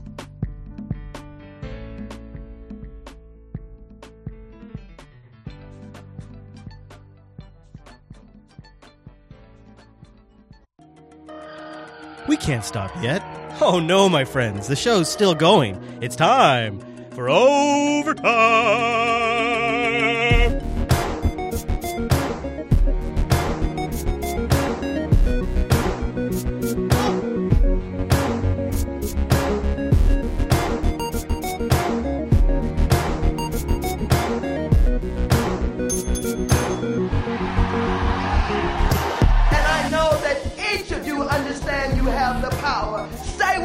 Woke. Reclaiming my time. Thank you to our patrons for the years of support at patreon.com slash unfilter. As you would expect, no new patrons this week. Although, it's pretty amazing that some of you upped your Patreon for one more week. You're amazing. Thank you. So I hope you enjoy this overtime segment one last time, just for you, our patrons, and those of you that were ever considering to be a patron. Patreon.com slash unfilter. But you know what? Since it's our last one, I'm going to let anybody watch. Anybody. Yeah. So you're all welcome. Come on in. Gather around the screen, children. It's time for overtime. And one of the things we like to do here in the overtime segment is we like to examine the systemic rot of the Democratic Party that's caused them to lose and made Trump the president of this here United States. And instead of blaming Russia, we look at the corporatist, bland politicians that run the Democratic Party, like Nancy Pelosi, who, even though she's rich, even though she brings in all the millions for the parties, she, just like you and I, my friends, mixes up her millions, trillions, and billions. Imagine it's that, very confusing. million people, meaning 130 million families, probably. They did this handing a massive tax cut uh, to the wealthiest uh, families and people in America. 83% of benefits went to the top 1%, a couple trillion dollars uh, added to the national debt. And then they said, how are we going to pay for that? How? We're going to cut Medicare and we're going to cut Social Security. That's what they said. One, 1.4 million billion dollars Million, billion. in um, Medicare. No, 1.4 trillion dollars in Medicare, Okay, so first it was a million, then it was a billion, now it's a trillion. and half a trillion in Medicaid. Attack She just said Social Security, but that's okay. That's you know, I mean, we Medicare. No, 1.4 trillion dollars Oh, in Medicare. okay, sorry. And half a trillion in Medicaid. Attacking the sacred right to health care as a right for all. But we can't do our outs- inside maneuvering. It won't count for much without the outside mobilization. so we can't do outside inside maneuvering. Can't. Uh, so they, uh, are, we are, they're our VIPs. They're our special guests today. The cost of prescription drugs is something that is really debil- debilitating. We may need some faith healers. So that's Nancy Pelosi, Speaker of the House, ironically titled, uh, speaking very poorly. But you know, somebody we don't talk about, but is infinitely just as corrupt, is your friend Dianne Feinstein. Ed Henry is live in Washington with the backstory on this. Ed, good evening. Sandra, great to see you. It's the collusion story the media does not want to cover obsessively, perhaps because it does not involve President Trump and Russia. Instead, it's all about China infiltrating the office of a very powerful Democrat in Dianne Feinstein. It turns out her longtime staffer, Russell Lowe, who was a driver, as you said, and also liaison to the Asian American community in California, visited relatives overseas several How perfect is that? First of all, she's got a scarf that looks like it has a pair of dicks on it. Second of all, it like uh, like a script right out of a movie. Her driver was was the spy. Now that matters because of Feinstein's positions. Years ago and became acquainted on the trip with someone who was connected to the People's Republic of China's Uh-oh. Ministry of State Security. Quote, he didn't even know what was happening, that he was being recruited, a source told the San Francisco Chronicle. He just thought it was some friend. Well, not exactly. So five years ago, FBI agents showed up at Feinstein's office in D.C. and revealed her staffer was under investigation for possibly spying for China. Five years ago. And we're just now learning? In fairness, it does not appear the driver actually revealed anything of major substance, though we still don't know all the details, so the jury's out on that. But the contact with China was certainly serious enough that Feinstein forced the aide into retirement and tried to keep all of this hush hush until the Chronicle blew the lid off of it. And the president has been trying to keep the heat on ever since, charging first on Twitter Friday night and then at a campaign rally Saturday in Ohio that Feinstein is the former chair of the Senate Intel panel. And the president tweeted, Dianne is the person leading our nation on collusion with Russia, only done by Democrats. Will she now investigate herself? Oh yeah, no, we we don't care about uh, Debbie's Pakistani friends. We don't care about the Chinese infiltrating Dianne Feinstein five years ago. We only care about 4D chess playing Putin. Let's be honest. Now, there's another uh, character that uh, you've heard us talk a little bit about, and that is uh, Cortez, and she was missing from Obama's endorsement list.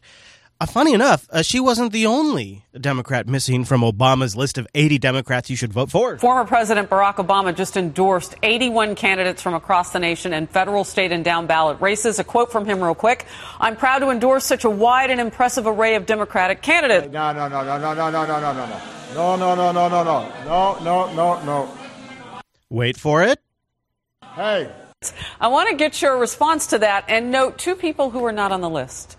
Senator Dianne Feinstein of California and the booming and blooming Democratic Socialist Alexandria Ocasio Cortez. Your Hmm, hmm. Dianne Feinstein, not on Barry's list of buys.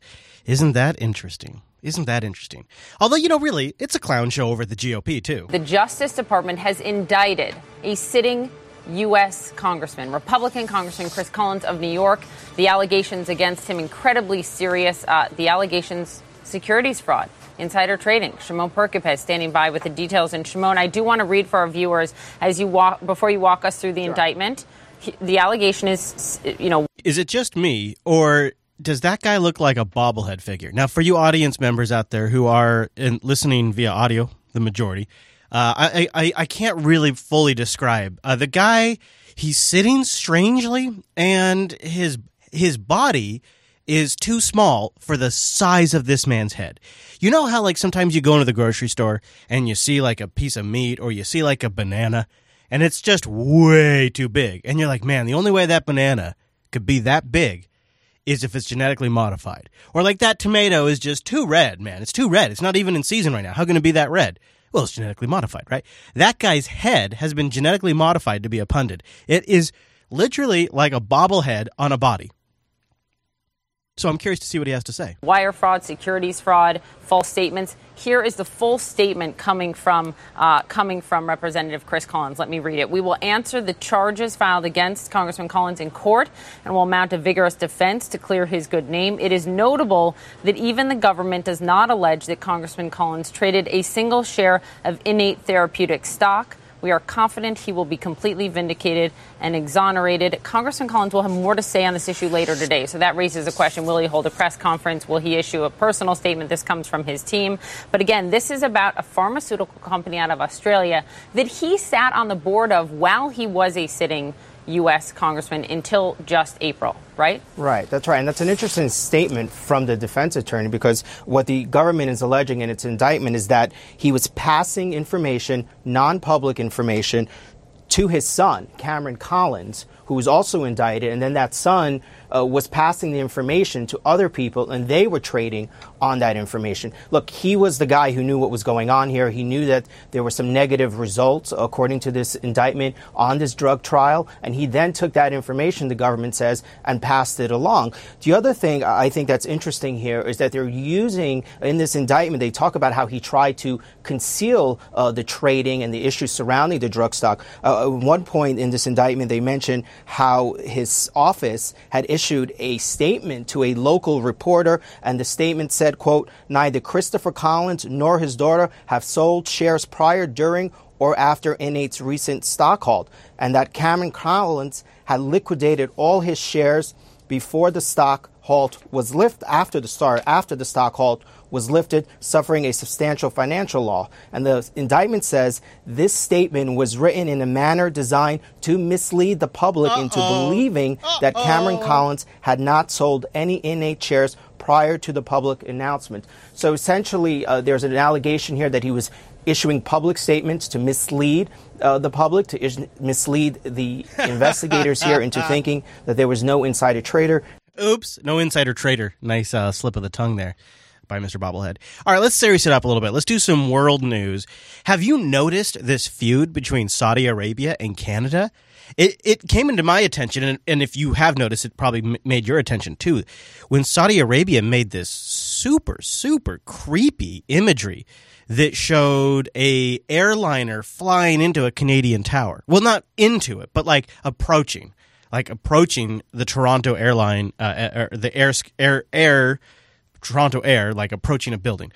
It's really hard to describe over audio. But when I saw this imagery uh, going around on Twitter, I think I've linked it in the show notes if you want to see it yourself. It it really I, I had I, it caught my attention. Like, what the hell are they doing here? They're they're essentially threatening a 9/11 style attack if Canada doesn't just mind their own business. So I wanted to search out a clip that kind of explains what's going on. Saudi Arabia has expelled Canada's ambassador and has frozen trade between the two nations after accusing the Canadian government of their words blatant interference in the kingdom's domestic affairs. How dare you? How dare you, Canadians, challenge how we punish our evildoers? How dare you? RT's Alex Mihailovich has more from Toronto. You ever wonder why U.S. politicians are totally anti Assad? They're totally anti Iranian regime, but yet they're totally cool hanging out with Saudi Arabia's leadership? Well, this is why. A diplomatic battle is raging between Canada and Saudi Arabia, and the first blows were dealt on Twitter.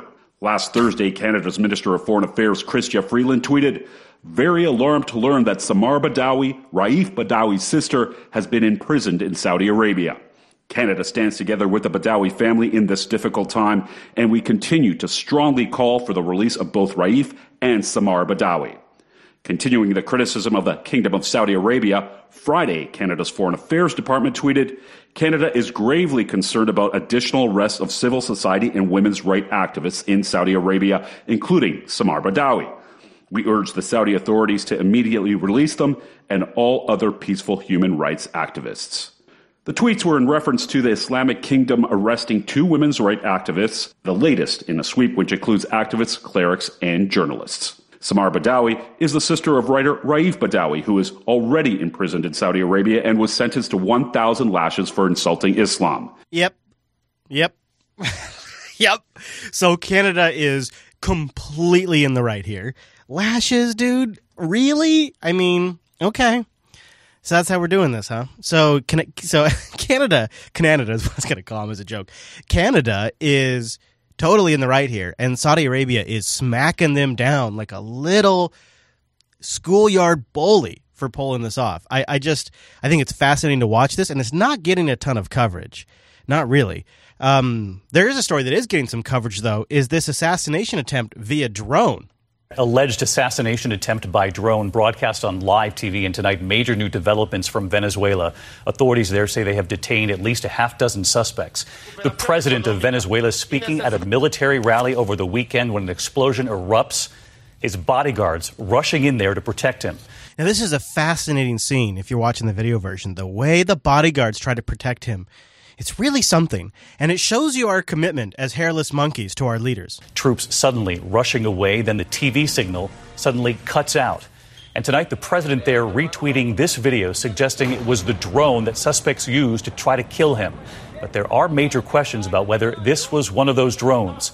ABC's Matt Gutman, who has reported here on the crashing economy in Venezuela, the desperation there, he's back tonight with what the U.S. is now saying about the dangers of drones and assassination attempts. Oh, brother. This is claimed to be the moment of a suspected assassination attempt on Venezuelan President Nicolas Maduro. Maduro was speaking on live TV at a National Guard parade in the capital Saturday when suddenly you see his wife flinch and look up. Maduro then looks up. The camera rattles as you hear what sound like explosions.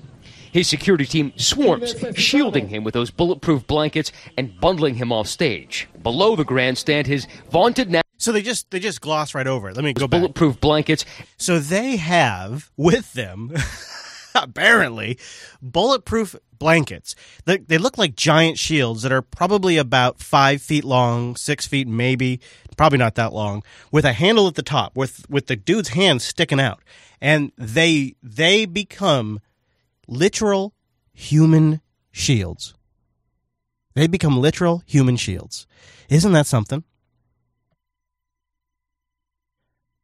Their life for that man, who is really just no different than them.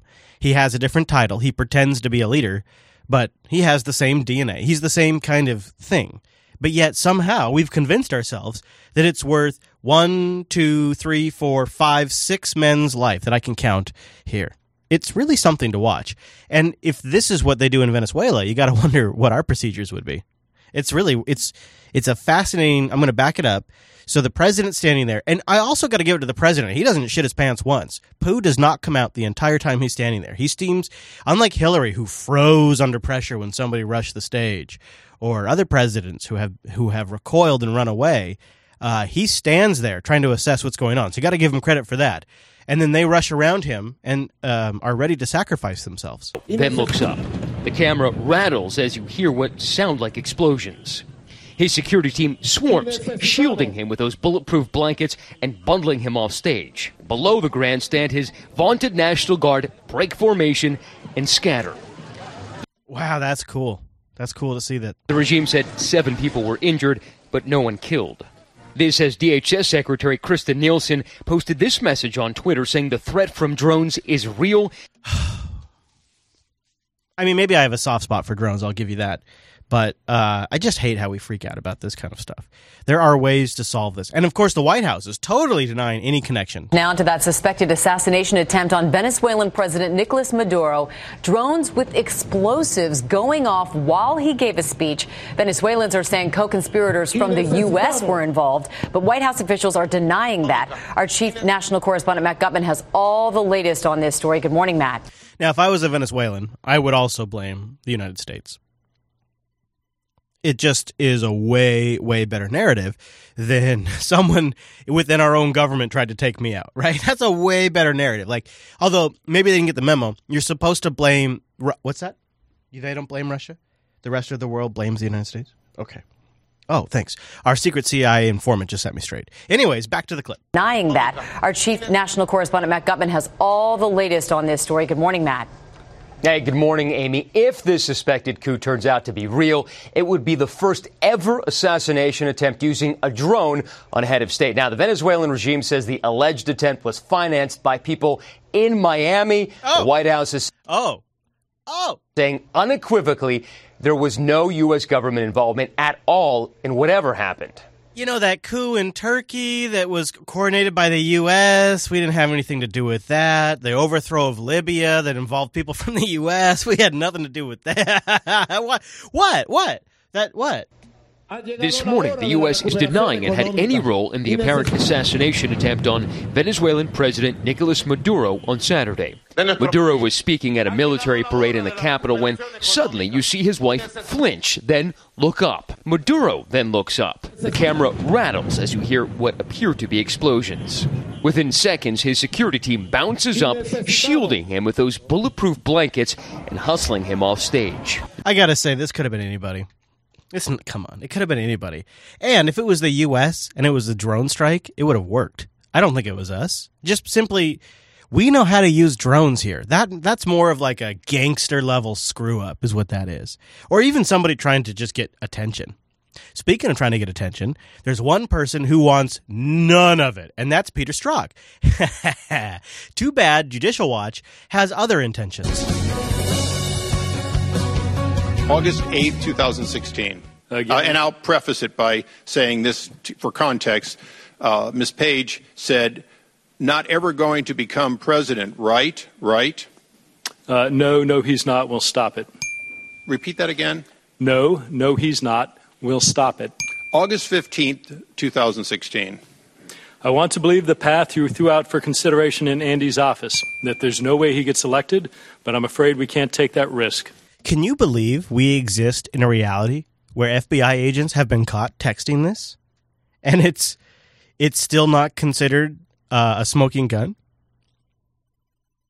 I'm trying to I'm trying to think of a way I could I could make you think of this in isolation.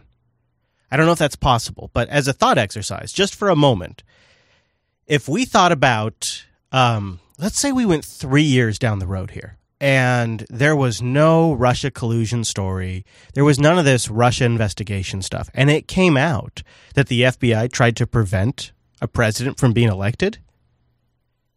That would be a fucking controversy like none other. But because it is yet another turn in this Russia investigation, we've normalized it. Think about what is being said here. What we know about Peter and his role in the FBI and what is being said here openly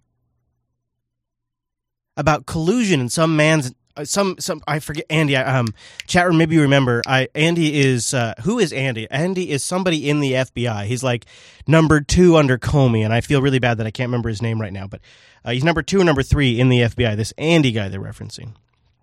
So apparently Peter and his girlfriend if she really is his girlfriend are hanging out in Andy's office talking about ways to make sure that Donald Trump never becomes the president. And we're not even talking about that anymore. It's just it's just it's just one more part of the news cycle. Isn't that isn't that something? It's remarkable. It's remarkable how we've normalized it. And the only thing I can come to is it must be even though the media, quote unquote, the news media doesn't have the reach that it once had, they somehow seem to be setting the agenda for our ADD nation. Even though they're not reaching um, more than 500,000 people in an evening, I, I don't know. I don't know. I don't know how else to explain this. It's clear that in isolation, this is a really big deal. This is a really big deal in isolation. But yet, in totality, it seems to be just yet another day. And I'm struggling to really wrap my head around that and where we go after this. Stop it. Repeat that again. No, no, he's not. We'll stop it. August 15th, 2016. I want to believe the path you threw out for consideration in Andy's office, that there's no way he gets elected, but I'm afraid we can't take that risk. It's like an insurance policy in the unlikely event you die before you're 40.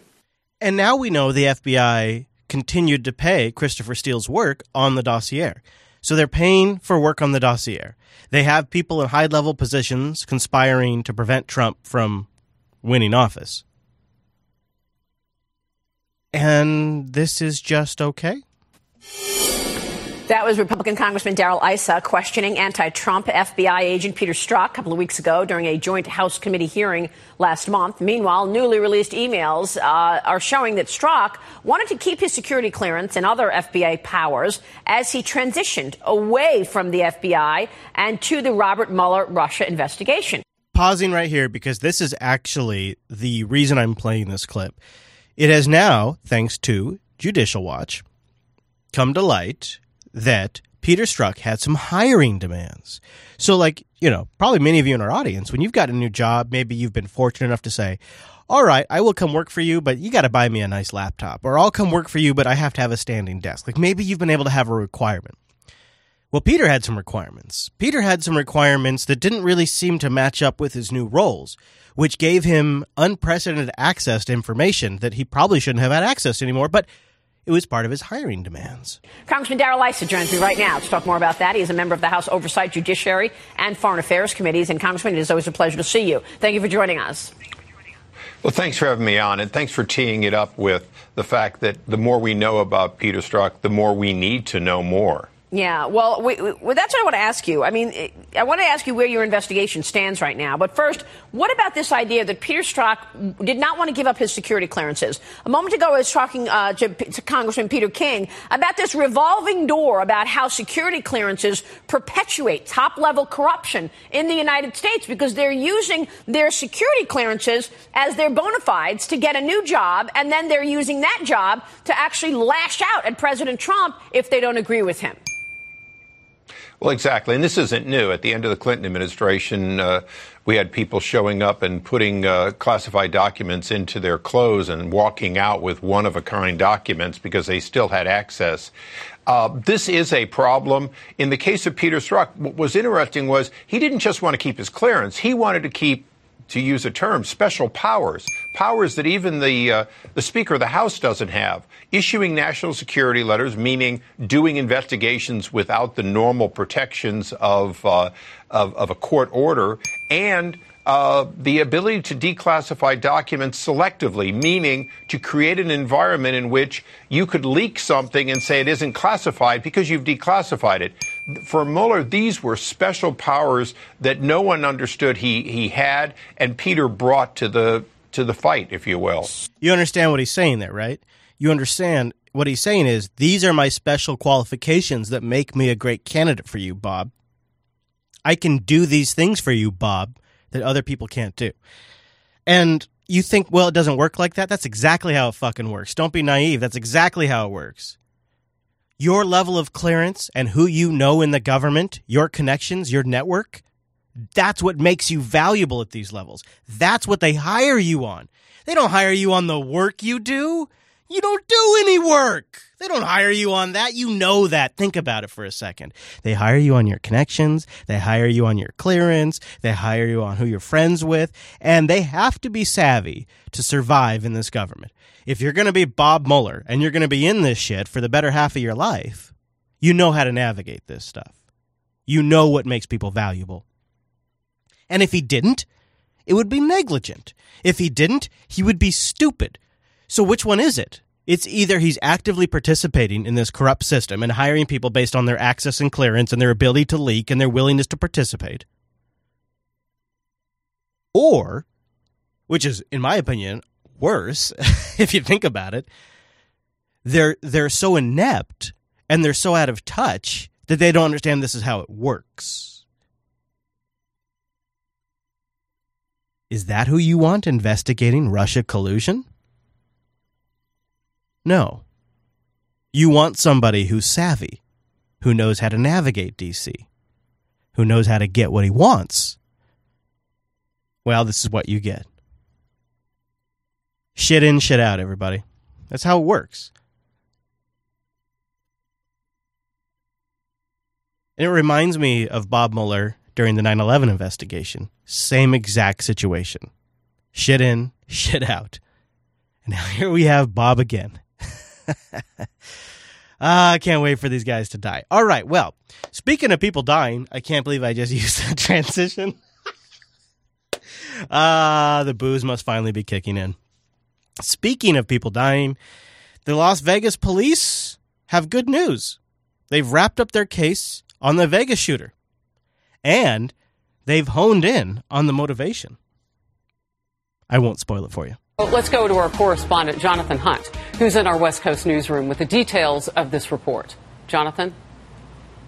Good evening, Harris. For those who lost loved ones or who survived that terrible traumatic night, it is a disappointing end to a 10 month investigation that has left us no closer to uncovering a motivation for the massacre. Paddock opened fire, as you said, from the 32nd floor of the Mandalay Bay Hotel, killing 58 people attending that concert. He had spent several days bringing in an arsenal of weapons and ammunition to the hotel, but as seen on this security camera footage, nothing about his luggage caused alarm among hotel employees. And while he had complained to friends about feeling constantly in pain or fatigued, and his doctor described him as, quote, odd and possibly bipolar, nothing about his behavior raised any red flags. By all accounts, Stephen Paddock was an unremarkable man. Whose movements leading up to October 1st didn't raise any suspicion. The exact kind of person you'd want trafficking guns to ISIS. I mean, I'm just saying. I'm just saying. An interview with his doctor indicated signs of a troubled mind, but no troubling behavior that would trigger a call to law enforcement. Again, the ideal person to run guns. I'm just saying. Paddock was a high stakes gambler whose bank balance had dropped from $2 million in 2015 to half a million by September 2017. Oh, that's rough. Only $600,000 in that account. Oh, man. That's that's rough, man. That's like hard times, you know? When you've only got $600,000 in change sitting around, you know, you just sit around laying laying around at night thinking, should I buy a car in cash or should I finance it? He had paid 600,000 to casinos, 170,000 to credit card companies, and had spent $95,000 on weapons and ammunition. Oh, that's because he was washing his money in the casinos. He was spending 170 on credit card companies because he could afford it, and 95,000 on weapons because he was going to turn around and sell it for 300,000.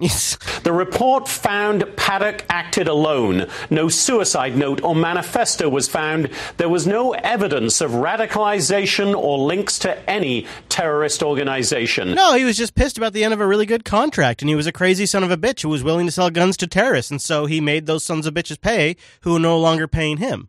The sheriff, by the way, also said today it was hard for him to even say the shooter's name during the press conference, and he does not intend to do so again. Oh, it's easy. It's just CIA.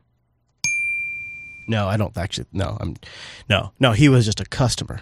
Um, yikes! I've really stepped in on that one. I've stepped in it. Can I? Can I defer? Can we defer our hate for a moment? Can we put just uh, it just to defer a moment? Let's put our hate on Giuliani.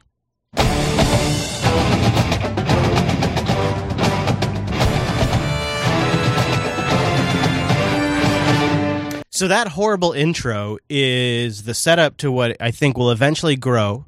This is a little red book prediction I expect by Christmas we will have a Judge Napolitano show again on Fox. And this is them beginning the groundworks of getting it ready. And the Judge's show is coming back. Now, if you remember, when Unfilter started for a, I think a, uh, maybe about a year into Unfilter's run, I'm going to say, uh, the Judge had his own television show on Fox. And then one day he said some stuff.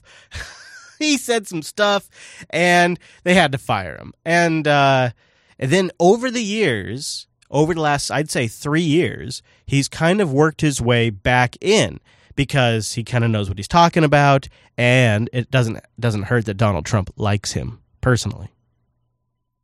So Fox has kind of changed their opinion a bit. Plus, there's been leadership changes at Fox as well. And so my Red Book prediction, my last perhaps Red Book prediction, is Judge is going to get his own show before December of this year. That's my prediction. I could be wrong. These things do take a while, but my theory is this is already in the works, and these types of um, really overproduced little segments with the judge on his own are them preparing in the background. Hi, Judge Andrew Napolitano here, and you are on Freedom Watch with my good friend and colleague from the mountains of West Virginia, Fox News digital politics editor Chris Stirewalt. Chris, do you get the sense that Rudy Giuliani is playing over his head in the defense of the president, so much so that he might actually be putting the president in jeopardy with these wild, maniacal, disjointed explanations and personal attacks on Michael Cohen, who's probably going to be a government witness? Well, there's all kinds of lawyers in this world, uh, and you've seen them all in your courtroom. Uh, and what we're witnessing here is is people say we don't want to try this case in public. Uh, these are lawyers trying a case in public, right? You have in the court of public opinion, you've got Giuliani doing battle not just with Cohen, but with Cohen's mouthpiece, uh, who is a veteran of all of this stuff, Lanny Davis, right. who worked for the Clintons in the thick of all of that. And they're trying to box each other out. And then you've got Michael Avenatti uh, zinging in here and there to do battle with these folks. And it does all look like a mess. And it would all give, it, uh, uh, maybe put it this way for the rest of America, this is sort of a taste of what you get to read in the New York Post every day about the wild, woolly world of New York jurisprudence. Do you get the sense that Gabe Sherman's piece in Vanity Fair this morning is correct. General Kelly is furious at this and wants the president to fire Rudy. Don, that's the president's chief of staff. Don McGahn, the chief White House counsel, furious at Rudy and wants the president to fire him. Is that stuff likely true? Look, uh, I don't. I don't ever put too much stock into palace intrigue stories, but I have to say, on this case, that would comport to the things that are uh, a- available for public inspection. And I would also say that uh, anytime you have a White House under siege, and this is very much a White House under siege in the same way uh, in the summer of 1973, in the same way as uh, 1997. This this is a White House under siege, and it's hard enough to execute the basic functions of the office when you are under siege that way. But Trump and Giuliani are fighting on multiple fronts instead Right. of being focused on the Mueller probe, which is really kicking into the final and terminal phase now. They are also looking at the squabble with the president's former lawyer and the women that he allegedly paid off, and all of that stuff, which is a further distraction from a distraction. That is a great point.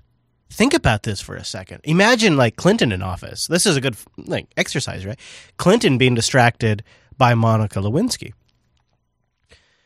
Uh, that's like a massive thing. The PR around that, the legal stuff around that, that's massive. But Trump's right now dealing with the porn star stuff, the Cohen stuff, the Manafort stuff, and the Russia investigation.